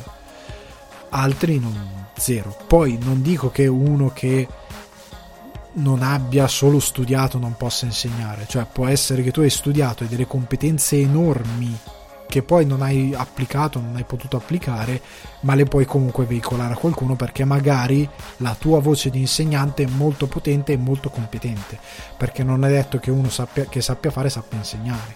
Cioè io sono un pessimo insegnante per tante cose, cioè se chiedete cioè se io dovessi fare un corso io sarei suderei freddo perché dovrei chiudermi in uno chalet da qualche parte per un mese e mezzo e capire cosa cacchio dire perché avrei, non so se sarei in grado, io mi metto molto in dubbio, sempre comunque. Ma tornando alla cosa, una delle cose che dovrebbe essere detta in questi corsi, fatta da, per la maggior parte da truffatori che vogliono i vostri soldi, si fanno pagare anche tanto, che non vi diranno mai perché perderebbero tanti poveracci che investono in questa cosa, è che fare cinema è difficile cioè entrare nelle produzioni di filmmaking e quant'altro è difficile, richiede la vostra anima. Nel senso che io ho sentito tanti dire eh, che mi hanno chiesto anche ma, ma il regista non è quello che sta seduto sul set da ordini. No, raga, no, non è quello. Il regista è quello che si becca tutti i mazzi e tutti i cazzi. Nel senso che c'è una famosa citazione di Kubrick in un'intervista viene chiesto qual è la cosa più difficile da fare per per lei come regista e lui dice scendere dalla macchina la mattina perché una volta che scendi dalla macchina la mattina verrai sommerso da un mare di gente che ti, chiede, che ti fa domande, ti chiede da tutti i dipartimenti, che sia il dipartimento di design o quant'altro, ognuno avrà una domanda per te per sapere cosa deve fare e che scelta deve prendere. Tutti vorranno sapere qualcosa da te perché tu sei tu quello che gestisce il progetto in toto. Cioè, una volta che un produttore ti dà in mano un budget e crede nella tua cosa, nel momento in cui tu sei folle e investi il tuo budget in qualcosa, tu sei responsabile di tutto e devi far girare tutto in base a tante dinamiche che ci sono sui set, sia quelli professionali sia quelli indie. Tu sei il, il sole di quel, di quel dannato progetto e devi far girare tutto e se andrà bene sarà anche merito tuo. e se andrà male sarà soprattutto colpa tua. e quindi ehm, è molto molto molto difficile, è dannatamente difficile. Ti fa onore il fatto di, secondo me è molto bello questa cosa che hai scritto, ho passato a... Ehm, che il fatto che tu hai detto che hai passato molti anni a fare il master in Dungeons and Dragons, quindi a fare il narratore, perché molti, soprattutto fumettisti, ho sentito dire un buon esercizio di sceneggiatura è fare il master in Dungeons and Dragons, perché ti abitua, ti alleni a una palestra per raccontare storie. Ed è una cosa, io non sono un gran giocatore di Dungeons and Dragons, ci ho giocato due volte nella mia vita, cioè, però so come funziona. Però devo dire che è vero, oggettivamente, considerando che ci sono master che fanno andare avanti partite per anni, letteralmente. Tant'è che qualcuno ha detto: Ma non si possono avere dei master professionisti che fanno queste cose per chi vuole delle partite belle. Comunque, è, è una grande palestra. Ed è molto bello che tu abbia questa esigenza di voler raccontare qualcosa. Cioè, è una buona base di partenza, secondo me, per qualsiasi artista. Se non hai esigenza di raccontare niente, è un problema Ora, venendo a quello che è il tuo dilemma, se vale la pena spingersi fino a un certo punto per quanto riguarda spese e quant'altro, a livello tecnico ti dico guarda la tua storia. O meglio, guarda la tua storia ancora prima di scriverla. Nel senso, tu hai urgenza, credo, di scrivere qualcosa. Cioè, tu hai urgenza di raccontare qualcosa. Questa cosa che hai urgenza di raccontare qua vi entra il lavoro dello sceneggiatore, qua entra il lavoro del creativo, nel senso che un pessimo sceneggiatore, un pessimo regista mette su carta cose che non può fare. Cioè, nel senso che anch'io, nel, nelle mie esperienze, avere a che fare con molti che come me sono all'inizio della loro carriera, 4-5 anni fa quando facevo il college mi sono trovato con gente che schiava sceneggiature irrealizzabili cioè, sei in un college, questi qua ti danno, se va bene, un budget di 200 euro. Che 200 euro, raga, non ci paghi neanche un attore. Perché gli attori professionisti veri, qua almeno, vengono pagati mediamente 500 euro nelle produzioni serie. Nelle produzioni indie, a volte se gli dai 200 euro si accontentano. Se sei in un college, sei fortunato, ci sono quelli che si accontentano di lavorare, cioè si accontentano, non gliene frega niente e quindi lavorano gratis per gli studenti, anche attori di, ci sono attori di prima mano, cioè gente che va a Hollywood, che ha, ogni tanto partecipa nei nei, nei corti studenteschi, ci recita e non gli interessa di essere pagato niente perché giustamente è una carriera, mi faccio pagare anche dagli studenti di college, diventa patetico. Quindi tante volte puoi essere fortunato e avere quel vantaggio lì, però sai che ti danno 200 euro, non scrivere un corto con 5 location, gli effetti speciali, limitati. Cioè cerca perché la location magari alcune devi pagare, perché non tutti dicono ok è un, corso, è un corto studentesco, va bene, perché se ambienti una scena in un ristorante, in una città come Dublino, Milano, Roma, quale ristorante ti dà il consenso magari a scena a mezzogiorno? Di girare a mezzogiorno gratis, che lui c'è clienti, cazzi, deve lavorare. Tu devi registrare i dialoghi, puoi dire oh, tutti zitti in ristorante pubblico. Non lo puoi fare. Non lo puoi fare. Devi trovare. Eh sì, appunto, chiudendo l'argomento, venivano fuori con delle sceneggiature infilmabili per quello che era la loro potenzialità, la loro possibilità produttiva. Quindi la prima parte del lavoro è questa, chiediti, io voglio raccontare questa storia, devo trovare il primo compito che hai come sceneggiatore e creativo è trovare una maniera più semplice possibile, ma anche più creativa possibile, perché fare una cosa semplice richiede anche una certa creatività, che ti aiuti a veicolare quello che vuoi dire a costo zero. Cioè, ti faccio un esempio, non, non lo faccio per pubblicizzare il mio canale, però anche perché non... vabbè, non c'è un cazzo da pubblicità, però nel senso, se andate sul mio canale Alessandro Dioguardi, c'è un corto che io realizzai quando iniziò la pandemia per sensibilizzare sulla questione del, del stare in casa, eccetera, eccetera, che si chiama Take No Chances. Ok, andate sul mio canale, lo trovate, dura 3 minuti, cosa del genere, dura veramente poco. Meno, no, 5 minuti e qualcosa, dura veramente poco. È fatto a costo zero l'attore principale sono io perché c'ero io, cioè siamo in pandemia, sono in casa, dove, dove cacchio lo prendo?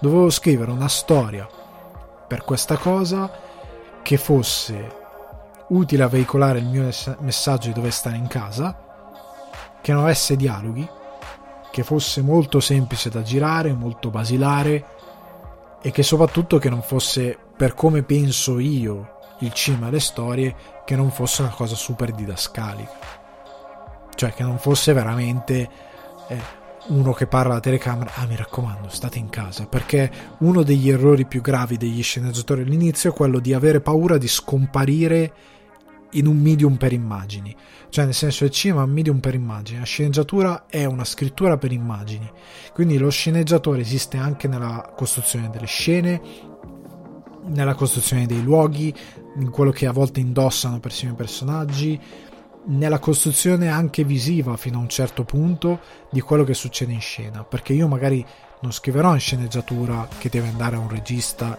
che, dove il regista non sono io di fare un primo piano sulla mano del protagonista che tamburella sulla sedia. Non glielo scriverò, però gli suggerirò quello che vuole essere la mia intenzione visiva dicendo che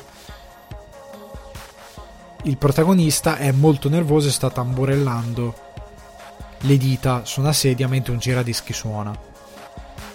Cioè un giradischi suona e il nostro protagonista nervoso sta tamburellando sul bracciolo di una sedia seguendo un ritmo fantasma del giradischi.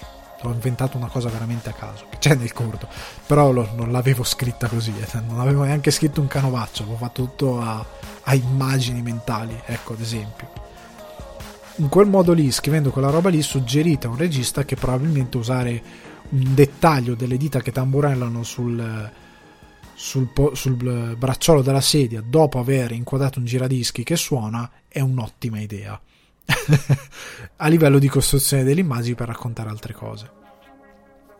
Ma al di là di questa cosa qui, quello che dovevo fare io era trovare un modo molto semplice, perché non ho un attore, perché io non sono un attore che può recitare delle battute, non voglio essere didascolico, e allora in quel senso lì ho creato una storia assurda, quasi tra virgolette, non è propriamente horror, è semplicemente una storia assurda ehm, fantasy, di horror fantasy, diciamo non, non ci sono draghi o quant'altro, nel senso di horror sovrannaturale tipo X-Files, ecco, o più che altro ispirato molto a David Lynch, nel quale la pandemia, il fatto di dover stare a casa, assume un significato molto più eh, psicologico, molto più eh, legato a robe più sovrannaturali e molto più...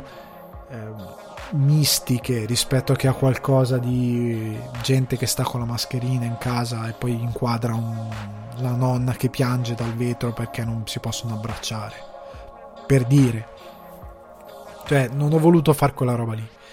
In 5 minuti ho raccontato, se voi vedete il corto, un protagonista che ha costruisco all'inizio metto il seme di quello che è l'incubo di quello che poi lui del quale lui poi sarà protagonista dopo, cioè il pericolo.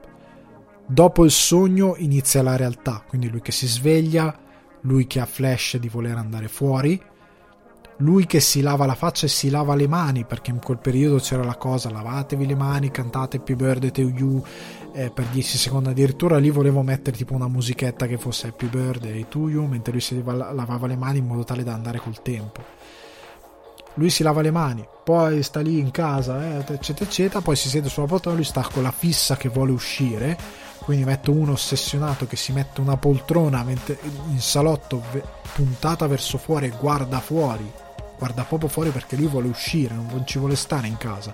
Ascolta un giradischi, sta lì a aspettare di poter uscire, se non che a un certo punto prende la decisione di uscire, se ne va decide di uscire, lì succede una cosa sovrannaturale che gli fa capire che era meglio se si faceva fatti suoi.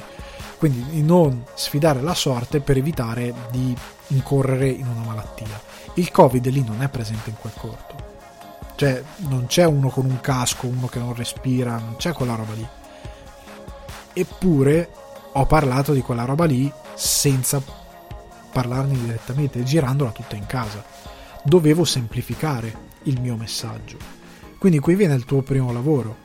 La tua storia, non so se hai già una sceneggiatura, ma se non ce l'hai ancora, o se ce l'hai già, quanto ehm, puoi semplificarla?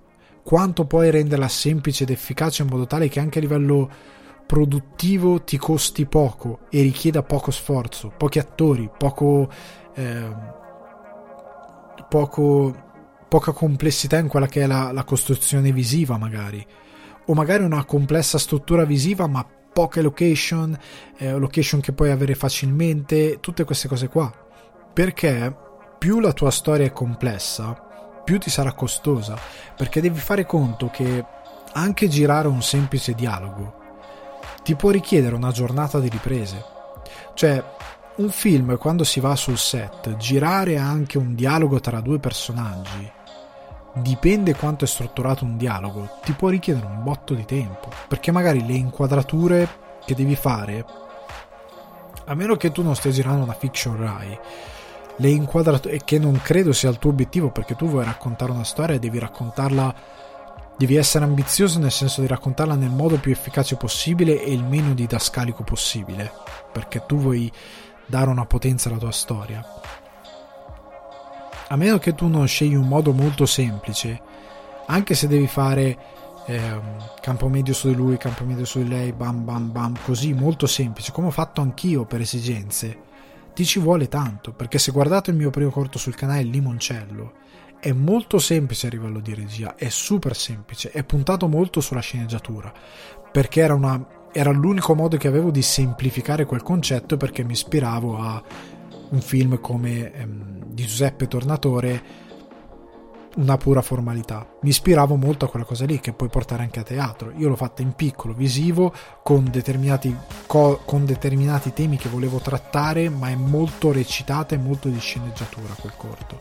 Ok, hai sottotitoli in italiano, ma che vale perché è girata in, in, in Irlanda con attori irlandesi. Se voi lo guardate, è molto di sceneggiatura. Ma per girare quella roba lì abbiamo iniziato alle 8 del mattino e abbiamo finito alle 3 e mezza di pomeriggio con nel mezzo un'ora di pausa. È 13 minuti. 13 minuti di dialogo, voi direte, non è tantissimo. Però può succedere di tutto. Attore che si impappina, che sbaglia, oltre al fatto che devi girare prima tutto il dialogo da un attore con le sue reaction, poi tutto quello dell'altro attore con le sue reaction, incluse, perché devi l'altro deve comunque dargli le battute così lui ha le reaction che puoi includere nell'altra cosa. Poi un totale di tutti e due, poi un, qualche dettaglio, perché ci sono dei dettagli, lui che beve, il cameriere che versa la cosa, ehm, il contratto, a un certo punto c'è un contratto che deve leggere, la firma, sono tanti piccoli dettagli, sono pochi, ti ci mette poco, ma ogni volta che devi spostare camera, luci, setup, eccetera, eccetera, se ne va via 20 minuti, mezz'ora, magari. Pensa quanto ti porta, più è complessa la tua scena, più tempo ti richiederai, più production eh, dovrai fare, più produzione dovrai fare. Ad esempio, voi vedete una sceneggiatura, la sceneggiatura di Il Signore degli Anelli magari non sarà così cicciona, nel senso che generalmente in cinema una pagina di sceneggiatura è circa un minuto, un minuto e mezzo di, di girato, di scena, ok? Più o meno all'incirca. Il problema è che questo all'incirca, perché la battaglia del fosso di Helm magari sono sei pagine di sceneggiatura, ma ogni pagina di sceneggiatura ci è voluto una settimana per girarla. Cioè, mi capite quello che sto dicendo? Più è complesso quello che vuoi andare a girare, più tempo ci vorrai. Lo scontro, uno scontro di John Wick, uno scontro a fuoco, magari sono un paio di pagine di sceneggiatura, ma la preparazione che c'è dietro, il tempo di girarla, tutti i vari lo studio fatto visivo a livello di cosa vuoi girare, eccetera, eccetera, è molto laborioso. Quindi Vuoi raccontare la tua storia? Fallo. Cioè, se hai questa esigenza, falla, ma studiatela bene. Cioè, fatti, se hai già una sceneggiatura, fatti un breakdown della sceneggiatura e cerca di capire che inquadrature vuoi usare in base a quello che vuoi trasmettere per ogni singola scena e cerca di capire se magari non è troppo complesso. Cosa è troppo complesso, cosa puoi cambiare anche a livello di sceneggiatura che è una cosa molto difficile, che generalmente in gergo si dice kill the baby, cioè quando c'è una cosa che proprio non entra, per quanto tu le possa voler bene, devi ucciderla.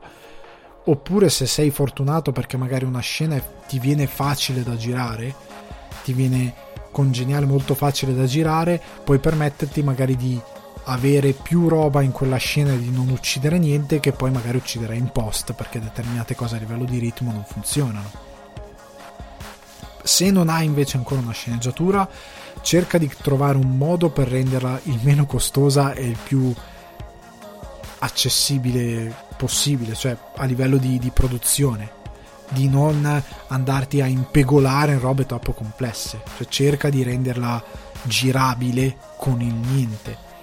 Cioè, perché se diventa una sceneggiatura dove magari è fantasy, devi avere armature, spade, tutta roba che costa, tutta roba che a schermo, soprattutto ora con telecamere 4K o anche 2K o anche HD, se è finta si vede. Cioè se è palesemente finta si vede e poi è difficile prendere sul serio il tuo lavoro.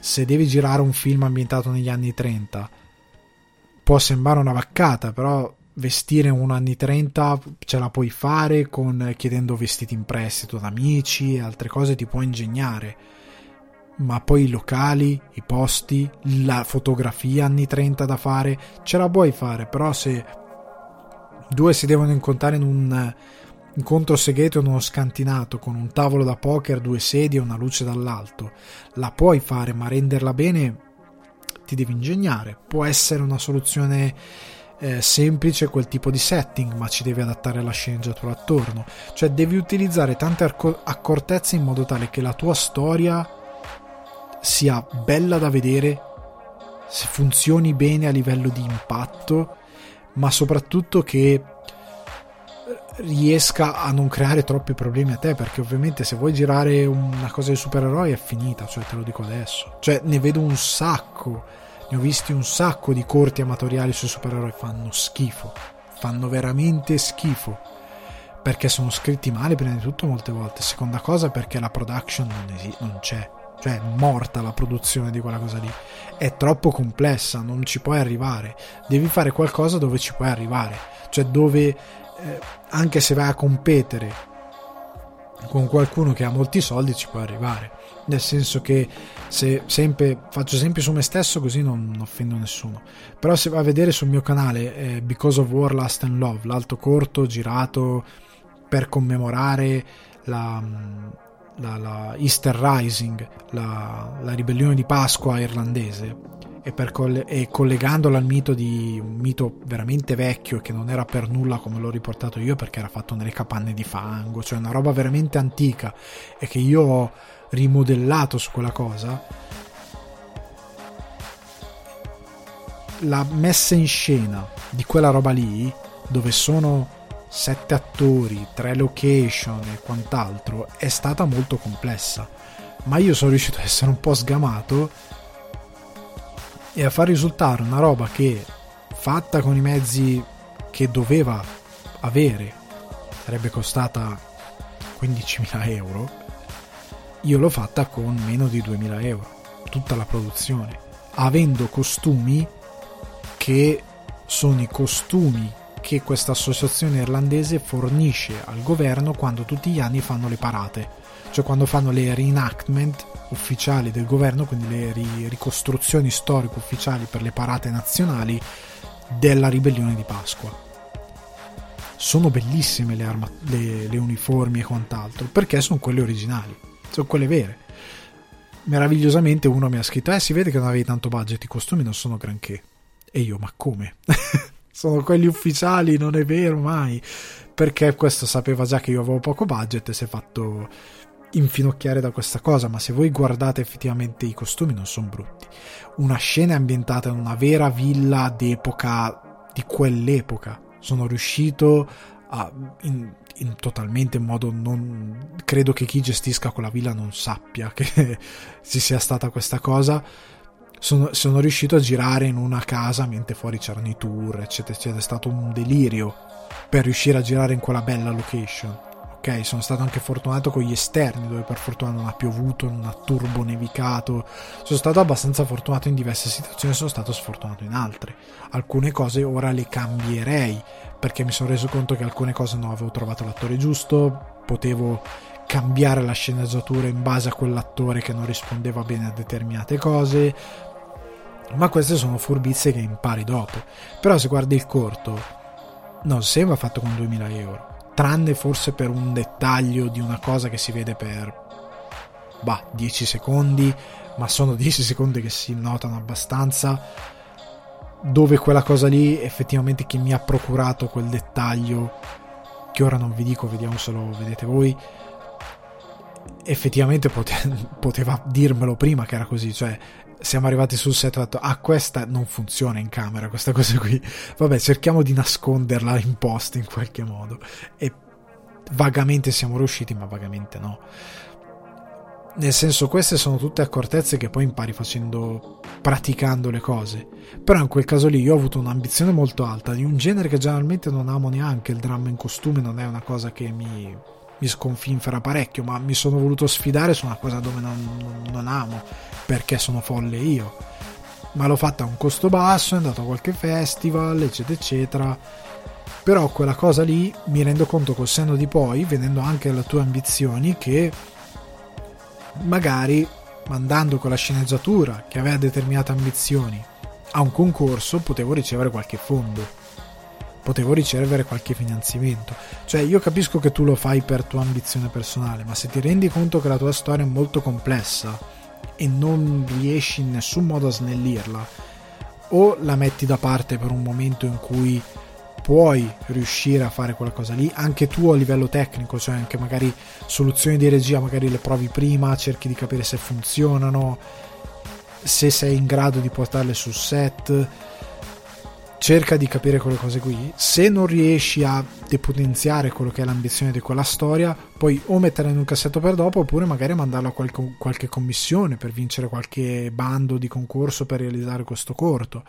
O se appunto la vuoi fare a costo zero, che è la via più facile, cioè farla con il poco tempo e pochi soldi che hai, asciuga la tua storia. Cioè, quello che ti posso dire è questo: asciugate le vostre storie. Ora, pa- questo discorso vale per Alessandro come per molti di voi che magari hanno questa ambizione. Fate le cose semplici. Perché non fatevi ingannare dalla cosa di YouTube. Ah, ma quello fa gli sketch comici, sono bellini. Non è vero. Cioè, son, fanno magari ridacchiare perché sono su luoghi comuni e quant'altro. Ma molti sketch, la production value fa schifo fa veramente schifo, fanno schifo le inquadrature, molte volte vedo scavallamenti di campo, eh, fotografie fatte a caso e veramente brutte, eh, cose che non funzionano a mai finire, non sono belli, siete abituati a quel linguaggio di internet che parla di cose talmente banali e con le quali potete relazionarvi voi come tutti gli altri, come io, per il quale vi fate andare giù quella cosa, ma il valore produttivo è zero cioè proprio si vede che è zero, si vede che non c'è molto talento. Non è come i The Jackal che c'ha eh, Francesco e Basta, che è effettivamente bravo a fare quello che fa. Poi hanno, sono cresciuti loro col tempo, ora hanno dei mezzi spaventosi. Ma sta di fatto, è un fatto conclamato, che loro, il loro valore produttivo è alto di quello che fanno a livello di, di, di sketch e quant'altro. Non è mai scan- scandaloso, io non l'ho mai visto. Molti altri che fanno video su Facebook e quant'altro sono scandalosi. Quindi io vi do questo consiglio. Asciugate le sceneggiature, simple is better. Nel cinema si dice simple is better. Anche in molti film, i film meno complessi, su, su, che non si inarpicano, non si inerpicano in cose eccessivamente complesse anche a livello di VFX, di giri di trama, sono sempre migliori. Perché anche a livello produttivo poi anche mo- arrivi molto più serenamente a arrivare a mettere in scena determinate cose, trovi delle soluzioni visive più che di sceneggiatura, cioè più che di parlato, più che, che, più che di sceneggiatura, più di parlato, di dialogo, arrivi a soluzioni visive che sono molto più interessanti. C'è un corto eh, mio dio lo cerco al volo mentre parlo con voi che si chiama Mana se non mi ricordo male.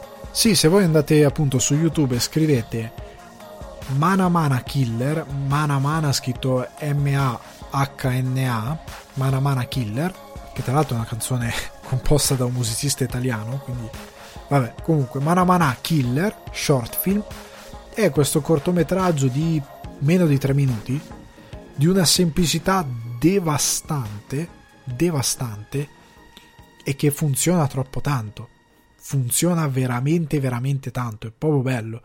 Come ad esempio vi potrei suggerire un cortometraggio che si chiama The Black Hole.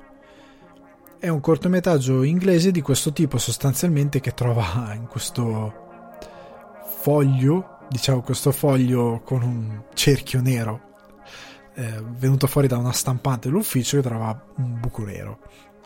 È anche qui 2 minuti e 49. Se scrivete The Black Hole c'è un, un canale Future.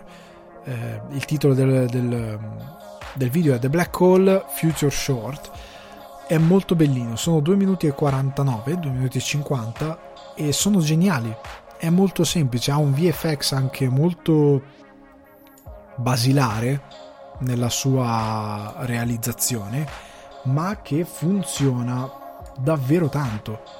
Cioè è fatto molto bene il cortometraggio ed è appunto un'idea di sceneggiatura semplice con una messa in scena molto interessante e um, davvero ha qualche accortezza a livello di realizzazione, ma è davvero molto ganzo, quindi io ve lo consiglio. Però questi sono esempi per farvi capire che quando andate a produrre qualcosa, anche delle prime idee, cercate di non andare su robe eccessivamente complesse. Cioè, non tenete un po'. Cercate di tenere a bada le vostre ambizioni che magari non tengono in conto di quello che è effettivamente una produzione. Cioè, raga, perché prima di arrivare a girare dovete farvi un'idea di tutte le inquadrature che volete fare in base a quello che com- volete comunicare per singola scena, dovete vedere se il vostro script funziona, cioè se le battute non sono battute che funzionano bene nella vostra testa ma non poi dette, cioè usate lo bullshit detector, quello di Hemingway, cioè nel senso che Hemingway diceva il miglior bullshit detector quando scrive è leggere ad alta voce. Leggere ad alta voce, se ti rendi conto che quello che leggi è ridicolo, buttalo via. Buttalo via, perché evidentemente non funziona. Cercate di capire queste cose, cercate di capire poi il livello emotivo che volete dare, mettetevi bene in testa un, uh, un obiettivo a livello di, di, di messaggio e quant'altro, perché comunque quello che ne risulta poi a livello alla fine, alla fine di tutto, quello che poi dovete fare andando a produrlo è anche trovare degli attori giusti, cioè affidatevi ai vostri amici solo ed esclusivamente se quello che devono fare può entrare nelle loro corde, cioè se devono avere in bocca troppe battute e recitano del tipo ehi tu manigoldo fermo. Allora no. Cioè se, se, sono impediti in quello che devono dire perché il recitare non è il loro mestiere no. Se non hanno dialoghi e de- devono funzionare magari solo di presenza ok. Fate delle prove di di, di di messa in scena cioè evitate di avere un audio brutto evitate di avere delle inquadrature che non funzionano, cioè cercate di capire in base alle camere che avete, in base agli audio che, al microfono che avete, a quello che vi potete procurare o che potete affittare, se effettivamente potete girare, cercate di non andare contro gli ostacoli ma di aggirarli. Cioè cercate di trovare un ponte per aggirare vostri, gli ostacoli che vi trovate lungo il percorso della vostra produzione. Perché lungo la produzione vi può capitare la qualunque. Io potrei raccontarvi mille cose in questo senso. Ad esempio a me è capitato eh, proprio a dirigere limoncello noi do- dovevamo entrare cioè noi potevamo entrare nel posto che avevo affittato. Limoncello tra l'altro è girato con eh, sei, meno di, sei, di 700 euro, 600 passa euro.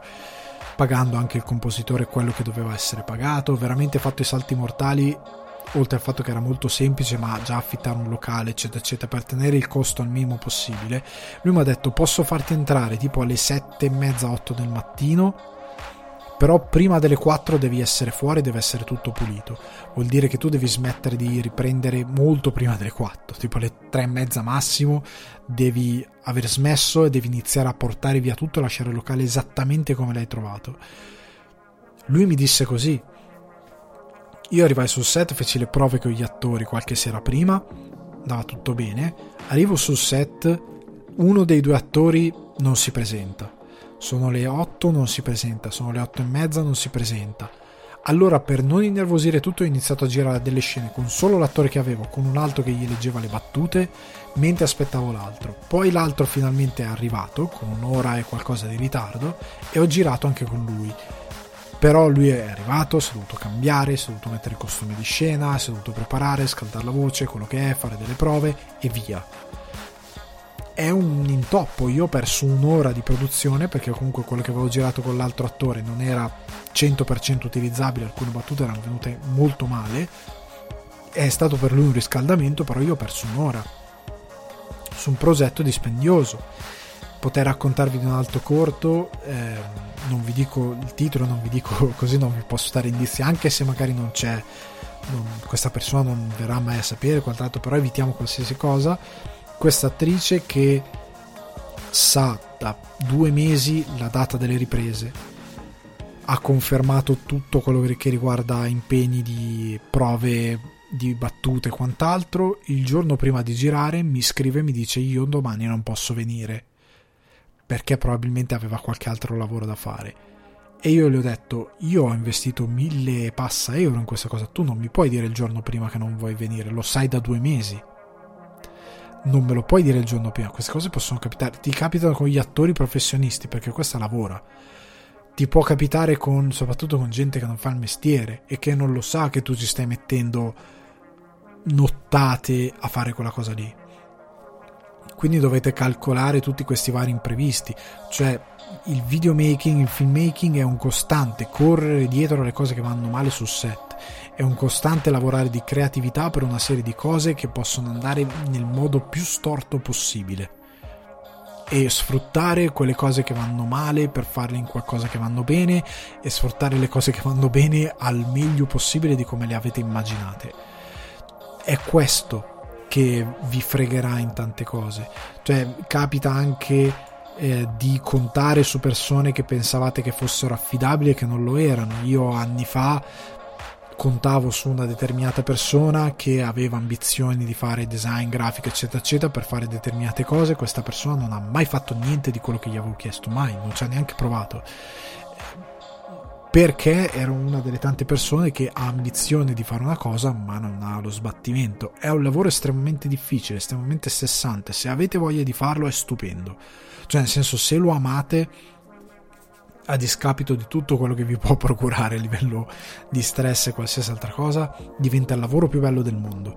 Però sappiate che questa cosa c'è, esiste, cioè sarà molto difficile, molto stressante, sarete circondati da gente che ama fare quel lavoro, cioè l'idea di fare quel lavoro per il fine ultimo, cioè che è convinto che sia un divertimento, che è convinto che farà palate di soldi ma non perché gli interessa il mestiere e non è disposto a, com- a, a scendere a compromessi. Niente soprattutto non è disposto a fare alcun sacrificio.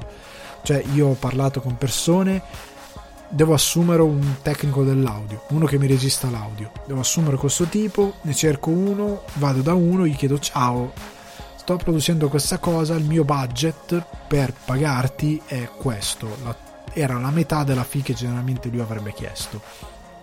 Perché io non avevo il budget per assumere uno che prendeva 500 euro al giorno, al giorno per fare la ripresa di un audio. Faccio un corto indipendente, non abbiamo un budget di un, una commissione o quant'altro, anche perché i budget sono limitati e non li vincono tutti, come giusto che sia. Ti posso dare questo? La risposta di questo tipo è stata no, io non mi abbasso a lavorare gratis, che erano no, 250 euro al giorno per due giorni. Raga, ci sono persone che per guadagnare quei 500 euro lavorano molto di più di due giorni ok fa io lavorare gratis non ci lavoro cioè questo è stato che mi ha risposto perché perché casomai dovesse arrivarmi la proposta di cliente che mi paga in full, io perdo un lavoro. E io di, che non vuol dire niente perché io ho detto e se non ti chiama nessuno, tu hai perso comunque un lavoro. Cioè hai perso comunque 500 euro perché non ti andava. E non ha davvero alcun senso logico, cioè è veramente fuori di testa come senso logico. Oltre al fatto che questo qua aveva fatto qualche spot pubblicitario che vendeva come un lavoro di altissimo livello. Cioè sapete che là fuori è pieno anche di megalomani anche questa cosa è molto importante, che non contano il fatto che voi lo state facendo gratis. Cioè voi che siete registi di questa cosa e che avete a cuore prima di tutto l'importanza di portare un progetto, a voi non vi paga nessuno. Cioè io per fare questi corti non ho preso un euro, non ho preso un soldo. sono andato meno in, in deficit, sono andato in perdita. Quello che ho preso è stato imparare determinate cose del mestiere, imparare determinate cose di produzione e avere la possibilità poi, grazie ai due corti che ho fatto, appunto di andare eh, allo Short Film Corner a Cannes, che non è una gara, ma è semplicemente una selezione di corti, che mi ha permesso di avere un pass per andare a Cannes, per parlare coi, dei produttori veri, per fare parte di un festival di alto livello e per imparare tante altre cose se non fossi andato a Cannes non avrei mai conosciuto Paolo Cellammare, non avrei probabilmente mai iniziato a lavorare per Cinefax perché non avrei mai conosciuto quel tessuto professionale che mi ha concesso fino a un certo punto di avere determinate conoscenze a livello tecnico per migliorare quello che era la mia capacità produttiva perché andare al festival anche poi quando fate i corti andare ai festival locali è bello, potete anche vincere qualcosa se siete bravi e se siete fortunati. Può, può, darsi che vincete qualcosa, può darsi che vincete niente perché chi fa il festival è un megalomane folle che non ha alcuna conoscenza del cinema o che non ha alcuna voglia di conoscere nuove, eh, nuovi talenti del cinema, nuove espressioni del cinema o nuove visioni del cinema.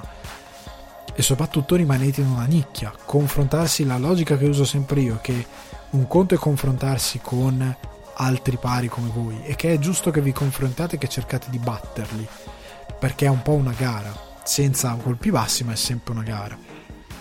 È un conto e che voi cerchiate di andare contro quelli più forti di voi. Cioè è un ragionamento ecco alla Dragon Ball. Se voi andate contro a confrontarvi a livello tecnico con uno che ambisce a vincere eh, Khan col suo cortometraggio, per dire, per fare un esempio stupido, voi vi confrontate contro uno che vi spaccherà le ossa. Cioè, nel senso, voi andate là sapendo di andare al, al, al macello di prendere un sacco di mazzate, ma tutte quelle mazzate che prenderete, ogni singola mazzata vi insegnerà qualcosa.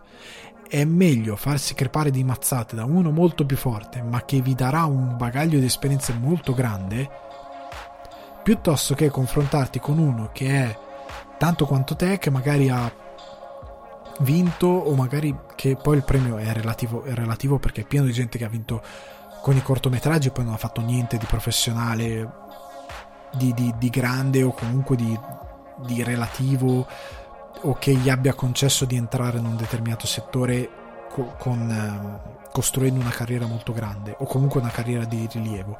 Quindi è relativo il fatto che uno vinca qualcosa, però è bello il confronto.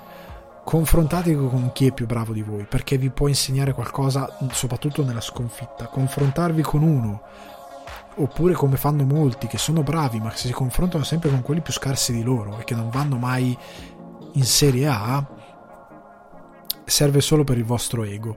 Cioè nel senso che è come se Cristiano Ronaldo giocasse in Serie B senza allenarsi troppo. Sarebbe il più forte di sempre comunque senza impegno.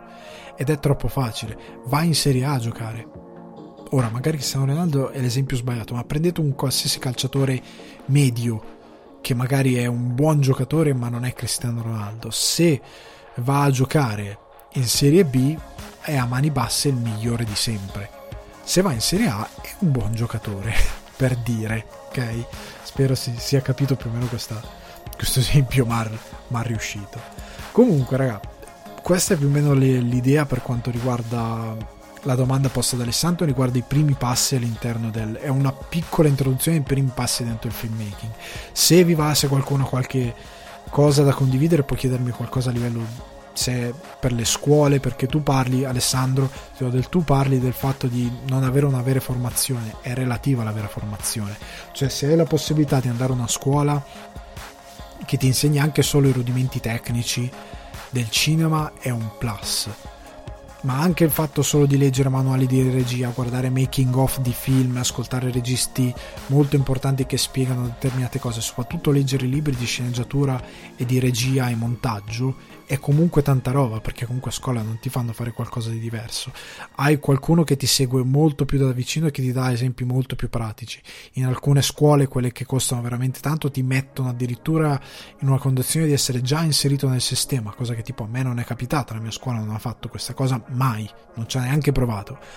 Però altre scuole lo fanno e sono generalmente molto costose c'è la famosa eh, scuola di regia a New York che costa tipo 16.000 dollari a semestre che poi ti inserisce effettivamente nel, mm, nel sistema. Ti aiuta molto però costa 16.000 dollari a semestre.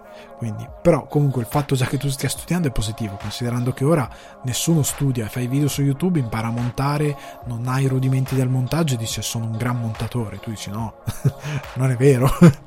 Non è vero quel video è montato male per dire però comunque raga, spero di essere stato utile. Concludo il podcast, la parte finale del podcast, dedicandola a uh, gli eroi. Comfort Movie Season, Movies Season si chiude parlando di eroi. Perché uno dei generi che secondo, io ritengo più di conforto e più ispirazionali quando appunto arriva quel momento in cui sei veramente livido e a terra, sono dei film che trattano di, di eroi o comunque di storie eroiche o comunque di storie incoraggianti, cioè che ti danno una speranza quando diventa molto difficile averne. Parto con un film che io amo molto anche perché ho fatto è uno sport che ho praticato per molti anni. Il film è Cinderella Man del 2005 di Ron Howard con Russell Crowe, Paul Giamatti e René Zellweger. Il film tratta la storia di eh, James Braddock, Jimmy Braddock, eh, che era un pugile che ai tempi della Grande Depressione fuori tempo massimo, oltre 30 anni, che era una cosa impensabile all'epoca nel pugilato, perché ovviamente gli atleti non erano trattati bene, più che altro a livello medico, a livello di, di conoscenze e quant'altro, come lo erano oggi. Quindi a 33, 34, 35 anni riuscire a diventare un campione pugilato era quasi impossibile perché eri bollito. Questo tipo che durante la Grande Depressione, affrontando alcuni dei campioni della storia del pugilato, torna, fa il suo comeback e vince tutto. Vince tutto risollevando la sua situazione economica estremamente precaria. Allora, il film molto bello, prima di tutto perché io ho sempre trovato il pugilato uno dei motivi per cui sono andato a, a fare pugilato, a giocare a pugilato, perché gli sport di squadra in Italia mi hanno fatto schifo. Io giocavo a calcio, ho, tenuto, ho ritenuto la mia esperienza calcistica, che ho fatto puramente per, per, per capire com'era giocare a calcio in una squadra. Ho giocato per un paio d'anni tra i 16 e i 17 anni eh, dai 16 anni, più o meno, 16-17 anni. Ho giocato giusto un paio d'anni e mi ha fatto veramente cacare perché più che altro... Ehm, oddio, sarà stato il contesto mio, però c'era poco spirito di squadra, c'era poca voglia di giocare, soprattutto c'erano un sacco di meccanismi che nel calcio di provincia non hanno alcun senso in Italia, sono veramente, ma in generale non hanno alcun senso nel momento in cui è sono squadre che giocano puramente per, per diletto, perché non, non, arri- non, finisci a giocare nel Milan se sei bravo in una di quelle squadre. Se vuoi finire a giocare nel Milan devi andare nelle giovanili del Milan o comunque di una squadra che ha un sistema che ti può introdurre a quelle cose lì. Non puoi giocare nella squadretta di provincia dove vai a finire in eccellenza o in promozione, quelle categorie lì. Non, non ha senso. Comunque, ho sempre ho fatto fatica con gli sport di squadra, anche per un carattere mio, perché sono molto abituato a fare le cose da me, perché io un po' come Jimmy Braddock io non vengo da una famiglia benestante, non vengo da una famiglia ricca, tutto quello che ho me lo costruisco da solo. E il pugile, come, come altre figure, mi, mi, ci, mi ci rivedo molto, perché è un uomo da solo che combatte letteralmente per per prevalere, per riuscire ad arrivare a determinate cose.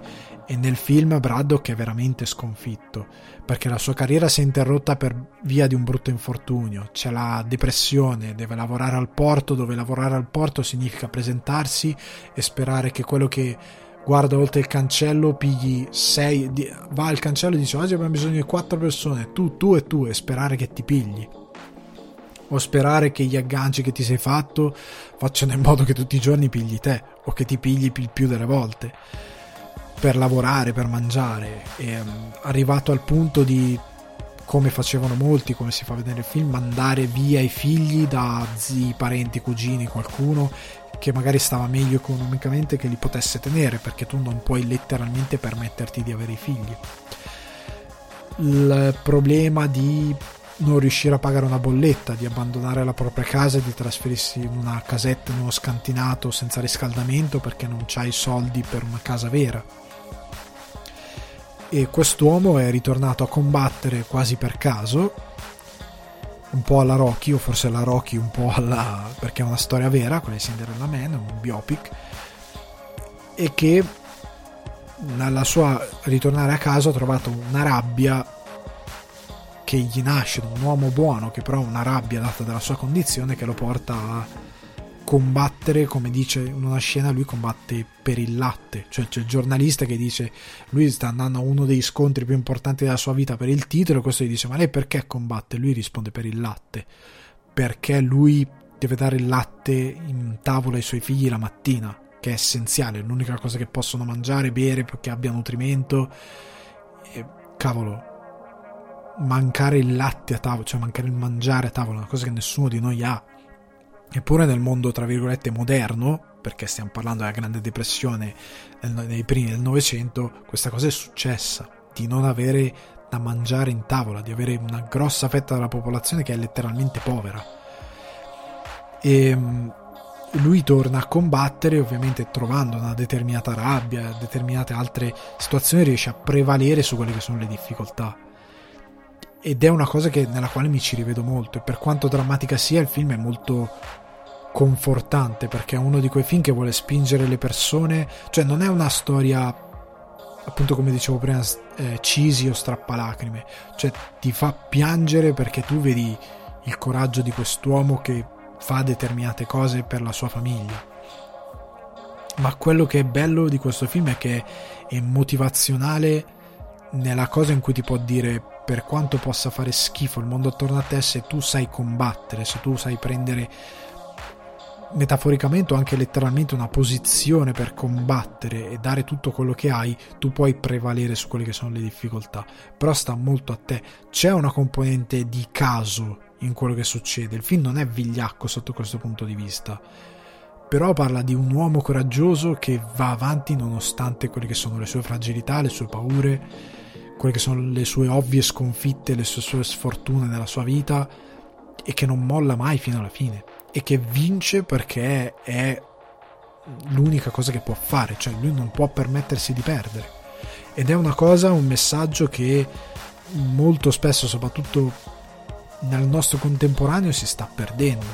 Perché ora, come ha detto il buon Jeep in una delle sue interviste, va eh, quest'idea, stiamo convincendo un'intera generazione dell'idea che essere ehm, discriminati, non essere discriminati, ma essere sostanzialmente eh, vessati da qualcuno, essere dei, dei, delle persone da, dif- da, difendere, essere, lui usava una parola ben precisa, essere qualcuno che ha subito un torto, essere un, ehm, un, un, uno da difendere, qualcuno da difendere, essere un perdente più che altro, non neanche un perdente, ma comunque è una cosa positiva. Cioè essere un, una vittima, ecco, essere una vittima di un'ingiustizia è una cosa positiva. Se voi ci fate caso e parlate con le persone, se voi iniziate a dire cavolo mi è successa questa cosa orrenda, loro faranno a gara con voi per dirvi quanto è orrenda la cosa che è successa a loro e quanto è terribile la cosa che è successa a loro. È abbastanza brutto, però ora è così. Io sono più vittima di te di determinate cose, io subisco più ingiustizie di te, quindi non puoi capire. Ehm, quando invece sì, le ingiustizie ci sono, vanno, eh, vanno portate in primo piano, vanno fatte venire a galla, ma non va mai dimenticato che bisogna combattere. Cioè non si può sempre comunque portarsi in primo piano come qualcuno che ha subito un'ingiustizia ed è una vittima e allora gli vanno date delle cose in compensazione gratuitamente solo perché lui ha subito un'ingiustizia. Hai subito un'ingiustizia, questa ingiustizia deve essere punita da parte da chi l'ha commessa e tu devi essere in parte risarcito di quello che ti è stato tolto, ma tu devi anche combattere. Cioè tu non puoi essere passivo a quello che ti accade attorno perché quest'idea di essere una vittima ti va a riequiparare. Non è giusto nei confronti di chi non è vittima e chi non è vittima di niente, cioè è comunque ed è il motivo per cui ci sono tante persone che non sono vittime di niente che vengono avanti con nuove parole, nuovi, eh, nuove, nuove ingiustizie per trovare anche loro un modo di avere qualcosa dalla società. Io sono nato con delle carte schifose da parte della vita, ma non per questo voglio suonare come una vittima. Cioè io continuerò a fare tutto quello che è in mio potere per nel film lui dice a, a sua moglie eh, Russell Crowe dice a René Zellweger che fa sua moglie fa, io devo, devo, avere la certezza che le co- se le cose vanno male io le posso aggiustare. Cioè lui gli dice questa cosa. Per me questa cosa è fondamentale. Cioè voi dovete avere la certezza che se le cose vanno male le potete aggiustare ma questa cosa dipende da voi dipende da magari anche dalle persone che vi mettete accanto che vi, vi, vi sono d'accordo con questo modo di pensare che non vi trascinano in pensieri che sono vampiri energetici di, di, quello che voi potete fare. Non lasciatevi portare giù dagli altri. Se qualcuno va giù, provate a tirarlo su. Ma non fatevi incatenare a quest'idea che voi siete delle vittime e qualcuno vi deve rimborsare di qualcosa siete una vittima, subite un'ingiustizia, lottate per, per rimediare a quell'ingiustizia e per far pagare a chi ha fatto quell'ingiustizia, nei modi giusti, ma soprattutto lottate per quello che volete avere. Non state in un angolo con le braccia incrociate e il muso imbronciato a dire mi va data questa cosa, perché niente è dovuto a nessuno, tranne i diritti basilari. E tornando al discorso di prima, tipo riuscire ad avere una carriera nel cima non è un diritto fondamentale, andare a sciare non è un diritto fondamentale, è un diritto fondamentale delle persone che vivono di quella cosa avere una vita dignitosa e avere un lavoro. Ok? Non è diritto fondamentale andare a Courmayeur a bere il whisky e essere in pole position.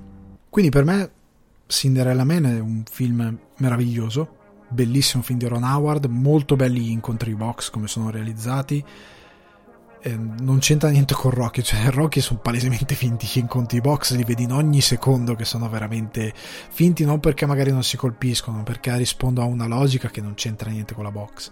Cinderella Man è proprio un film di box, è uno dei tanti bei film, non è non è dive- ha delle vibe diverse da Toro Scatenato, lassù qualcuno mi ama, è un film un po' diverso. Però è lo trovo motivazionale, lo trovo rinfrescante, un film che quando sono veramente giù, anche se mi fa male, però mi risolleva perché mi fa credere che si possa combattere nella vita. L'altro film è Spider-Man 2, 2004, Sam Raimi, Tobey Maguire, Kirsten Dasta, Alfred Molina. Ora, io non so per quale ragione, ma quando si parla, quando parlai ad esempio di Spider-Man 2, o più che altro della figura dell'eroe nell'iconografia di Spider-Man, perché non era tanto un articolo su Spider-Man 2, Tanti dissero basta con questa rivalutazione dei film di Raimi. Ragazzi, non c'è nessuna rivalutazione. I film di, Ra- di Raimi, eccetto Spider-Man 3 che ha determinati problemi produttivi che non stiamo qui a considerare e che è un film non riuscito. Spider-Man 1 e 2 furono un incasso fuori di testa per l'epoca, prima di tutto, e, avre- e insieme agli X-Men è stato uno di quei film che non avremmo film di supereroi se non fosse per questo film. Non avremmo proprio il filone ed è stato un successo di pubblico e di critica di buon livello. Spider-Man 2 è un bel film, punto. Cioè è uno dei migliori cinecomics, come li si chiama in Italia, mai realizzati. È uno dei migliori, molto meglio, vabbè, di Amazing Spider-Man non li prendo in considerazione perché il personaggio non esiste, ha delle cose tecniche interessanti ma il personaggio non c'è e Homecoming anche quello non c'è.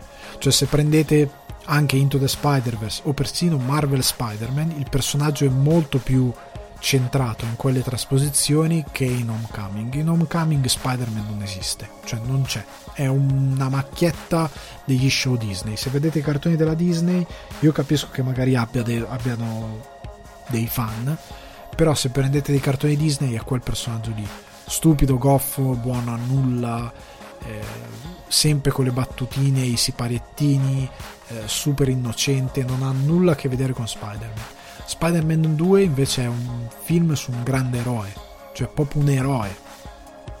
Ha in sé il concetto di cos'è l'eroismo, quella frase che dice zia May, eh, che alle persone servono gli eroi, persone oneste, forti, eh, che eh, noi staremo ore e ore sotto la pioggia a dare uno sguardo solo per dare una fuggevole occhiata a colui che ci insegnò a tenere duro un attimo di più.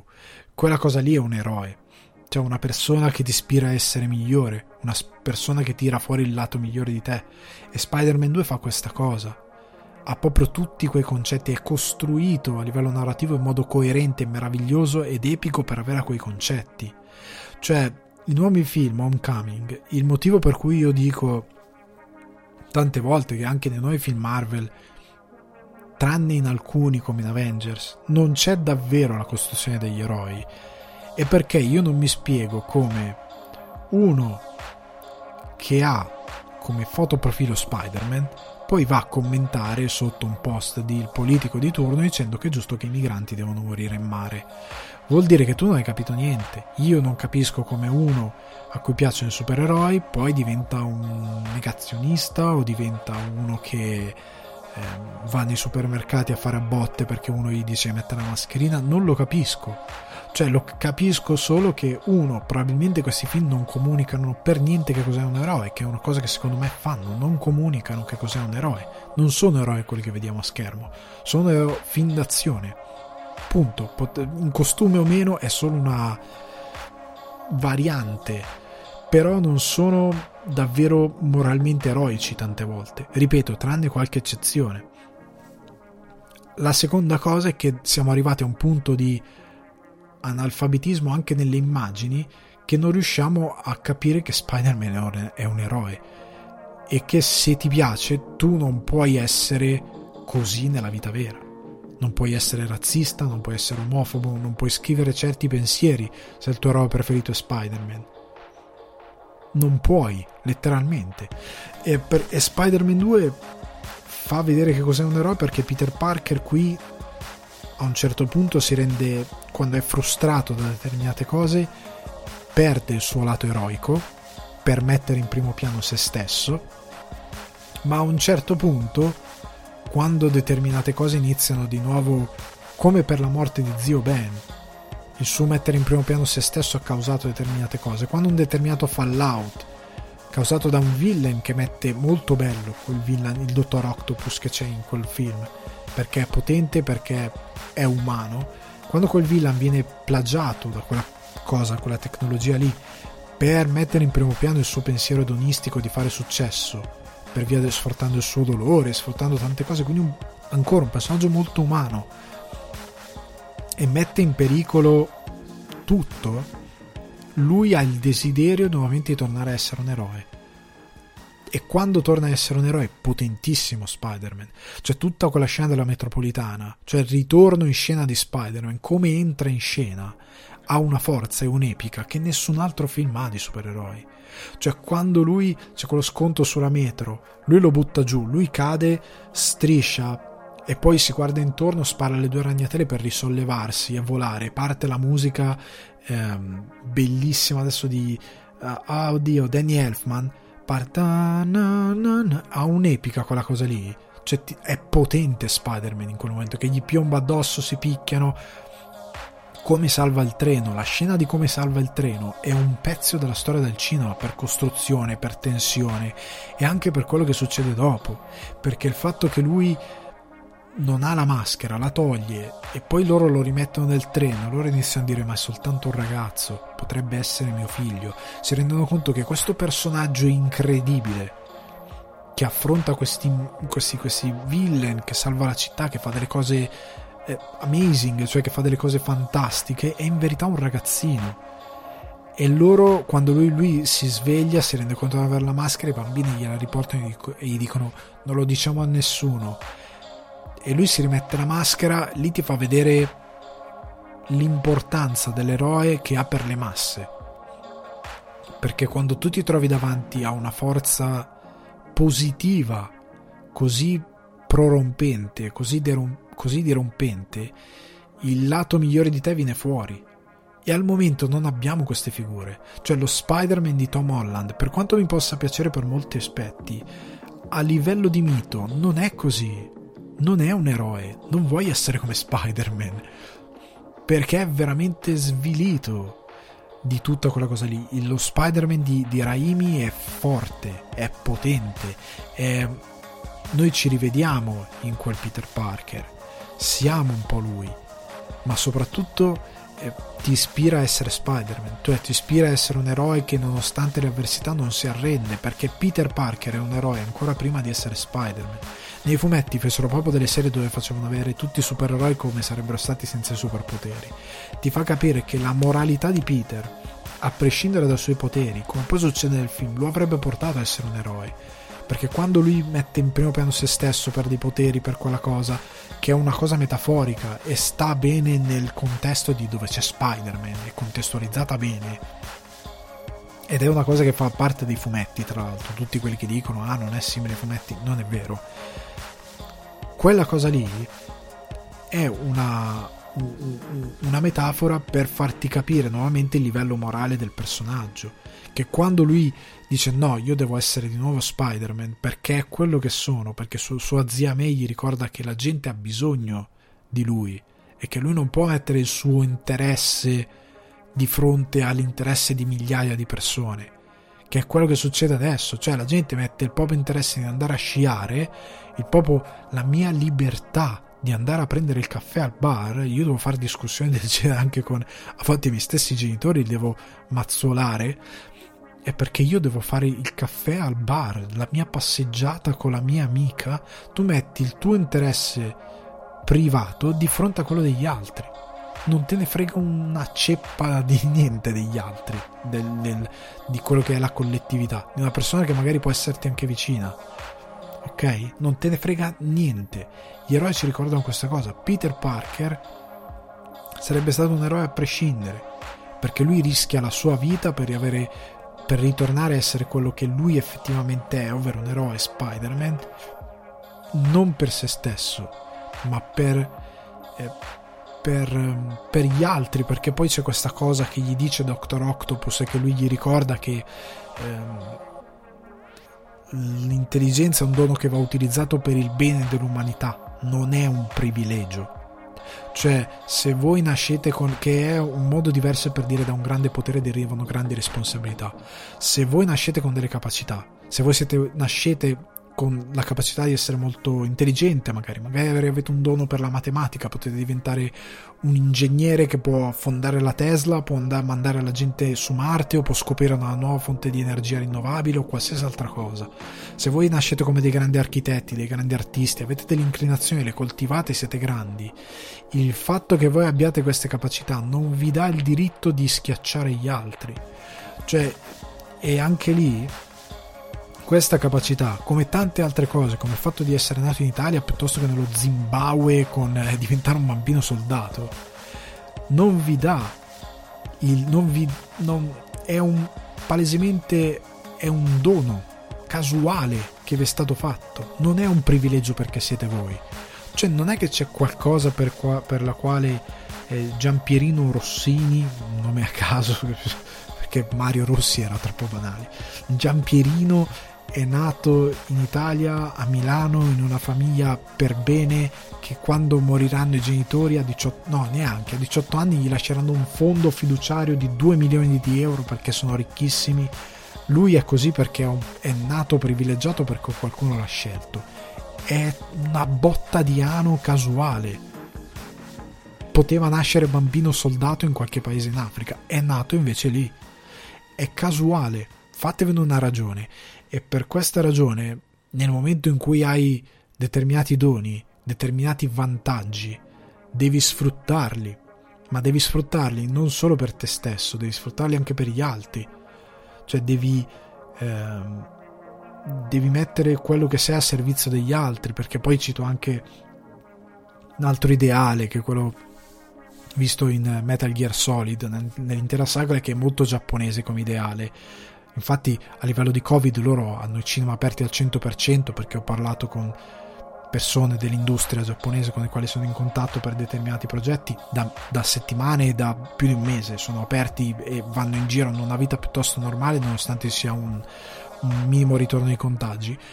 Ma perché la, uno dei credi della società giapponese è che lo sforzo sociale per migliorare la propria civiltà parte da un impegno personale e collettivo, cioè è il singolo che fa il gruppo e se il singolo è già migliore alla base, il gruppo non potrà che essere ancora meglio. Se il singolo fa schifo alla base, dove sto esagerando i toni, il gruppo sarà un gruppo di schifo, sarà una, una vagonata di milma, non potrà essere buono. Cioè, capite quello che sto dicendo? Spider-Man vi sta dicendo che tutti noi siamo degli eroi cioè, tutti noi abbiamo bisogno degli eroi, glielo dice, siamo onesti e che ci permettono alla fine di, mo- di morire con dignità.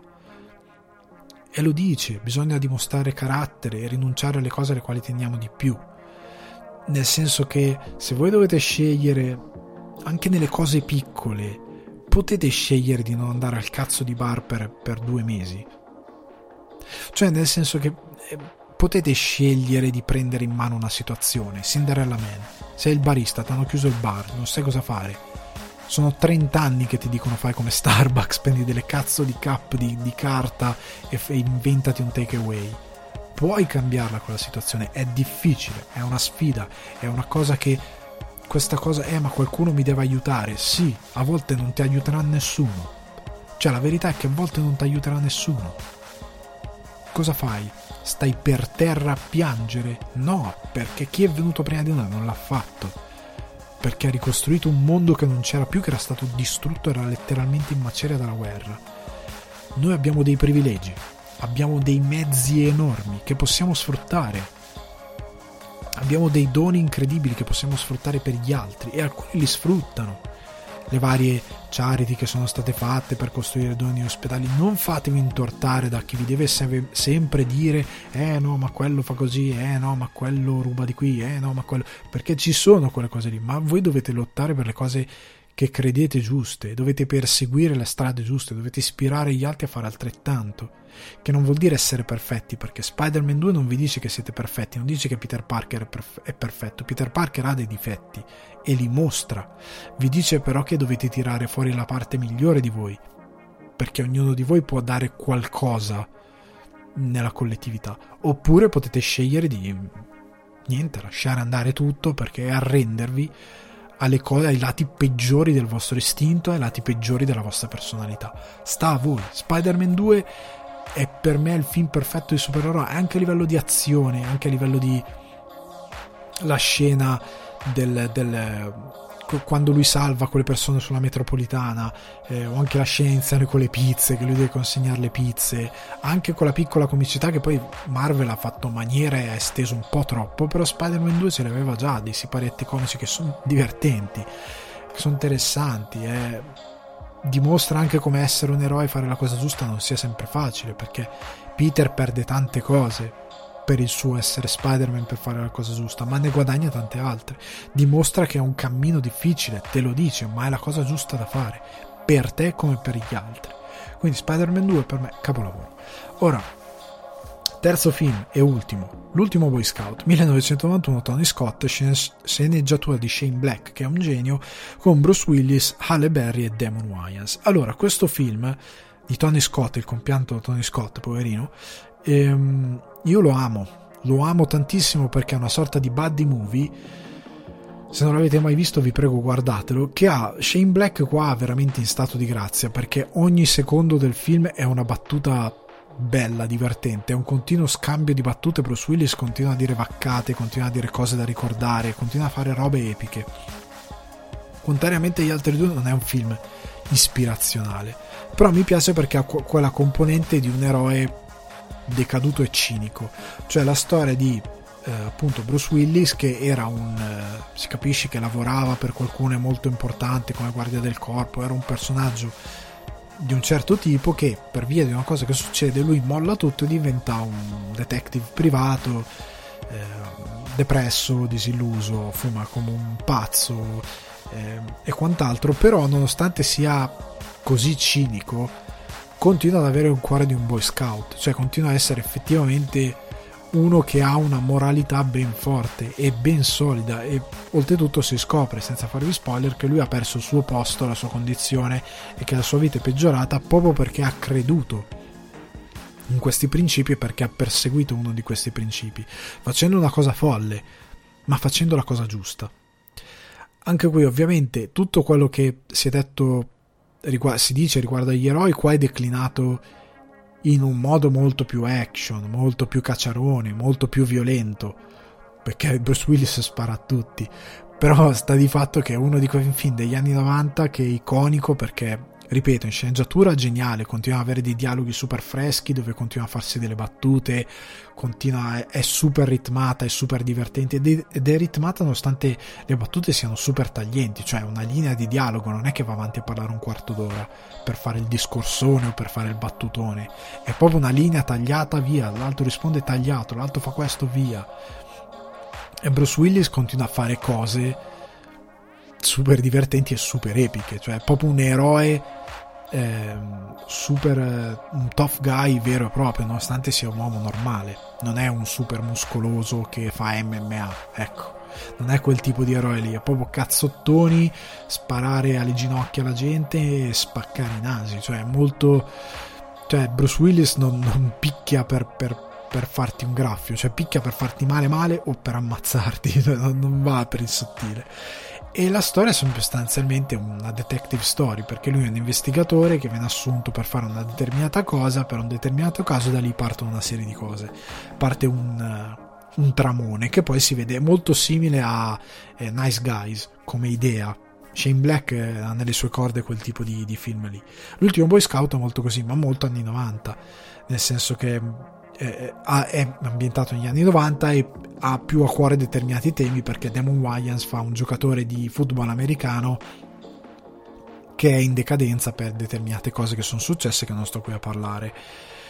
Però è anche molto crudo in alcune cose nel senso che inizia con uno che si spara in testa quindi è particolarmente pesante per alcune cose però fa molto ridere molto intrattenimento e quale eroe per quanto decaduto però è davvero epico. Cioè nel senso che lui è, è dispo- cioè lui si scene dove si guarda nello specchietto svegliatosi ubriaco, cioè in hangover in macchina dopo aver dormito in macchina, si guarda nello specchietto e si dice sorridi stronzo, cioè nel senso che è quel tipo di film lì, però è veramente divertente, dove lui non fa sempre le cose giuste, a volte le fa, però a livello morale lui è proprio un boy scout, cioè uno che crede in determinati valori di giustizia molto da appunto come si dice da boy scout per dire molto semplice a volte magari molto ingenuo ma lui ci crede davvero. Cioè lui è il tipo di eh, un Jack Reacher che non si prende così sul serio cioè nel senso che se lui è in un bar e uno tratta male una cameriera lui gli fa prima una battutaccia per fargli capire che è un cretino e di piantare e fa quella roba lì. Se quello lì si alza e lo guarda male, lui gli schianta un braccio super lano, cioè glielo sfonda e cioè, è, molto, è molto più diretto. Cioè, è veramente un. Poi non gli interessa se qualcuno gli dà un pugno in faccia e gli fa sanguinare il naso, lui gliene dà uno più forte. Cioè, è quel tipo di personaggio lì veramente folle. E mi piace perché è uno di quegli eroi che dicono in un mondo dove purtroppo Spider-Man non esiste, vorrei che esistesse però un ultimo Boy Scout. Cioè questi eroi un po' cortomaltese, un po' così, un po' romantici ma anche un po' disillusi che in, per quanto siano incredibilmente duri sono anche incredibilmente forti nel loro carattere, nel loro imporsi contro determinate ingiustizie e che sono un po' sfaccettati per quanto questo sia un film abbastanza semplice quindi per me è un ottimo comfort movie perché è divertente, perché ha una sua componente di epica, perché Bruce Willis è uno dei ruoli più belli della sua, della sua carriera. Allora ragazzi, siamo giunti quasi alla fine con un fuori categoria, perché io ho voluto aggiungere Mike di Better Call Saul. Ora, questa cosa è vagamente spoiler, nel senso che non è un, uno spoiler di trama, però io amo Mike di Better Call Saul, soprattutto in questa nuova incarnazione perché hanno dato un po' profondità al personaggio perché viene fuori un lato del suo carattere che ammiro molto nel senso che io nella mia vita la figura diciamo cioè io ho un papà, una mamma, una famiglia normale, eh? non, non prendetela nel verso sbagliato, però nel senso mio papà è un molto, come posso dire, è un molto un sessantottino, cioè era un sessantottino, era un po' un figlio dei fiori, è nato con una mentalità che hanno molti boomer di un'Italia diversa, un po' di quell'Italia descritta da Sorrentino nella grande bellezza, non sono persone che hanno un grande carattere, non hanno un carattere particolarmente forte, non sono le persone che hanno ricostruito io l'Italia. Cioè se portassi quella generazione nel dopoguerra, cioè devi ricostruire l'Italia, a quest'ora avremmo ancora l'Italia in macerie secondo me. Cioè gente che non avrebbe fatto nulla per come la vedo io. Per molti casi, molte altre persone invece io ho visto che hanno ereditato quel determinato tipo di comportamento dai genitori. Dai loro genitori l'hanno ereditato, altri proprio perché sono diventati più sessantottini, più quella cosa, sono deviati verso una roba che secondo me è stata deleteria per la società. E sarà deleteria quella cosa che dicevo prima del sentirsi vittime, quella cosa nel futuro. Io prevedo una, una generazione veramente incazzata con i propri genitori perché se cresceranno con quest'idea come molti della mia generazione hanno che tutto gli è dovuto e sarà un disastro. Comunque ehm, Mike di Better Call Saul mi piace perché per uno come me appunto che è l'unica figura particolarmente come posso dire eh, forte l'unica figura di, di riferimento diciamo che ho trovato come non magari da imitare, ma che per quanto fosse sfaccettata, per quanto fosse complessa, per quanto fosse sbagliata proprio alla base in determinate cose, eh, è stato per molti versi eh, mio nonno, che appartiene appunto a quella generazione che ha affrontato determinate cose del, della vita, a volte in modo sbagliato, ma a volte con l'ide- l'idea di se non reagisco io qua qua finisce tutto a schifo. Cioè, se non mi metto io a lavorare per cambiare le cose, qua, non, qua finisce veramente male. E um, era una persona che non ho frequentato molto perché la vedevo una volta l'anno per le vacanze, quindi è stato anche difficile riuscire a conoscerla. Poi da bambino hai cose e concezioni che arrivano solo dopo frequentandosi tanto ci sono stati anche dei contrasti con mio nonno, perché ovviamente quando sei bambino determinate cose non le capisci, soprattutto di una persona che vedi così poco. Però da adulto mi sono reso conto che aveva tante cose che ammiravo. E Mike ha queste cose. Mike è un personaggio sfaccettato, cioè una persona che non è propriamente un buono perché comunque fa delle cose non sono propriamente e moralmente diciamo ok, anche se si confronta con altri, ehm, altri criminali, non è che si confronta con dei chirichetti, però fa delle cose particolari, è un uomo dalle aree grigie molto complesse, ma in una puntata, una puntata Bagman, almeno in inglese si chiama così, non sto a spiegare la puntata perché non voglio fare spoiler, un personaggio gli chiede perché fai questa cosa, come fai a fare questa cosa, perché vai avanti.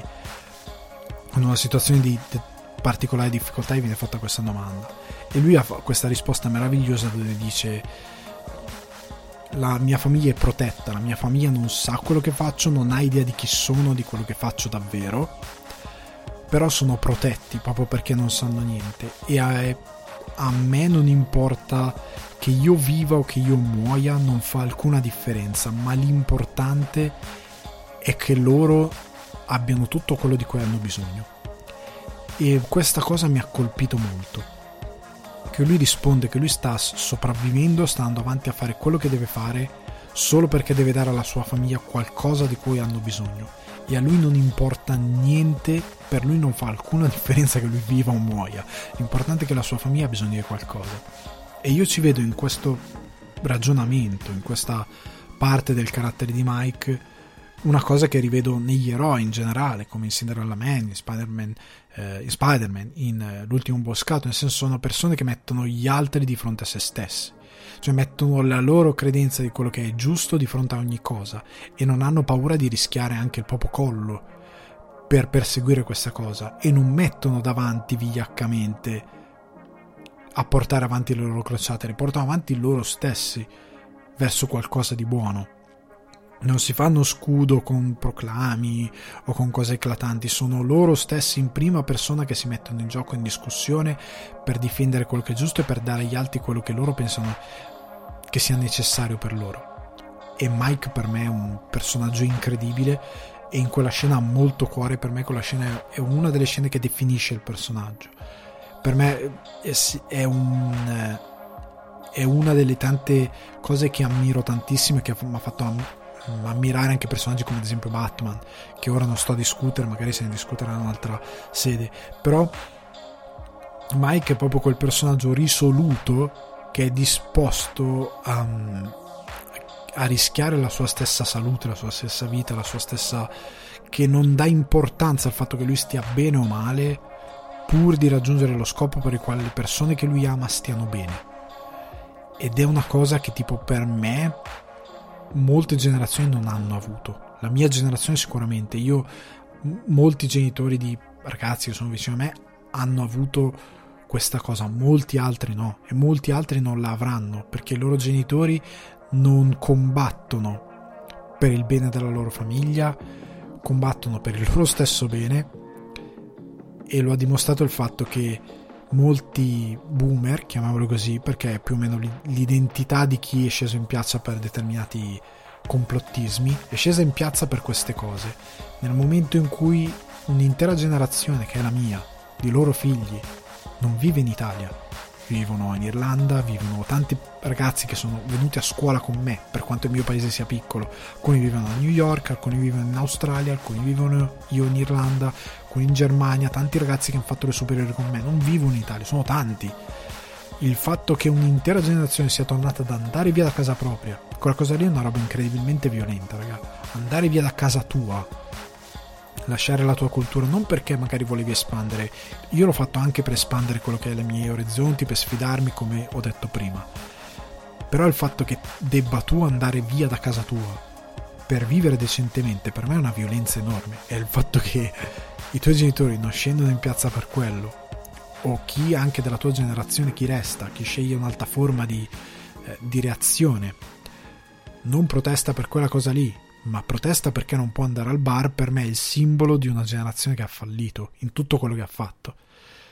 Ok? Protesta per l'oppressione, per non poter andare a sciare, è un sintomo che qualcosa è andato veramente storto. Mike non lo avrebbe mai fatto. Cioè Mike avrebbe rischiato di morire per dare alla sua famiglia quello di cui aveva bisogno. Una determinata generazione ha rischiato di morire e ha, è, è davvero morta per lottare per delle cose che credeva giusto e per dare un futuro a chi veniva dopo di loro. Conosco eh, molte persone che hanno amici, magari con mamme single, che hanno fatto due, tre lavori per mandare a scuola i figli, per... quelli lì sono come Mike. Cioè sono persone che non gli interessa se loro vivono o muoiono, l'importante è che loro figli vanno a scuola, abbiano una vita normale, eccetera, eccetera. Sono disposti a fare tre lavori. Quello io ho sempre ritenuto eroico per me sotto un certo punto di vista e quindi per me Mike è un personaggio totalmente eroico e quella scena è bellissima. Per me. Poi per altri può, può risultare retorica anche quando parlai appunto di Spider-Man 2 mi dissero alcun, un commento particolare mi disse che era un articolo molto retorico. Io mi rendo conto che fare la cosa giusta essere delle persone decenti non dico degli eroi delle persone decenti è diventato retorico. Mentre essere delle persone orripilanti cioè fare e avere in testa l'idea che comportarsi in modo decente sia retorico e quindi reagire di conseguenza e quindi comportarsi malissimo eh, viene ritenuto un gesto invece eh, coerente, intelligente, eh, acuto, viene ritenuto così a quanto pare, per questa controcultura comportarsi in modo orribile è invece onesto, è inte- onestà intellettuale, quando invece sarebbe il caso di dire che non è vero. Ci sono concetti che sono semplici e sono semplici perché per loro natura sono così. Non tutto è obbligatoriamente stupidamente complesso o non tutto deve essere declinato in una reazione opposta perché una cosa è retorica. Sono delle cose che sono retoriche, sì, sono così, la figura dell'eroe è una figura retorica a livello storico, a livello iconografico, però ti insegna tante cose, anche evolvendole con aree grigie e altre cose che ti possono far capire di come si possa comunque fare altro, anche con le figure retoriche, come si possa comunque essere, seguire determinati principi senza essere delle persone orribili preferisco essere una persona retorica e comportarmi bene e dare qualcosa alla mia famiglia o comunque a chi mi circonda e fargli stare bene piuttosto che essere una persona non retorica e fa stare tutti male. Cioè, per me questo qua è un ragionamento abbastanza basilare. Però raga, allora, chiudiamo questa puntata super lunga. Ci prepariamo per il Natale, quindi quella di Natale sarà molto più rilassata. Spero che questa sia andata sia stata di relax per voi. Io vi rimando a Spotify, iTunes o Apple Podcast, Google Podcast, Deezer, Amazon Music e Budsprout. Mi raccomando, condividete il podcast, lasciate recensioni positive dove potete lasciare recensioni positive se vi va. Contattatemi, contattatemi su Instagram in direct Alessandro Scordio Guardi per domande, questioni, qualsiasi cosa, ma soprattutto preparatevi che da settimana prossima ci sarà il puntatone, primo puntatone eh, di Natale e voglio che mi diciate per messaggio questo tutti, donne, uomini, bambini, bambine, tutto qualsiasi cosa, cos'è per voi il Natale? Cosa a livello di eh, cos'è proprio per voi il Natale? Come lo chiede Charlie Brown. Qualcuno sa di che, cosa, che cos'è il Natale, di cosa si What Christmas is all about, di che cos'è, di cosa si compone il Natale. Voglio che mi diciate questo e voglio che mi condividiate con me le cose che guardate a Natale per sentirvi bene, per sentirvi in, eh, nel, nel, nello spirito natalizio, ok? Qualcosa che sia un film che sia per voi eh, molto prezioso, molto caldo, uno o due film, come volete, ripeto, potete mandarmi un piccolo vocale breve dove mi dite proprio perché amate quella cosa e perché vi fa stare, eh, vi fa sentire lo spirito natalizio e che cos'è il Natale. Fatemi sapere, raga. Faremo diverse puntate a riguardo, c'è tutto dicembre, mi raccomando. Ciao.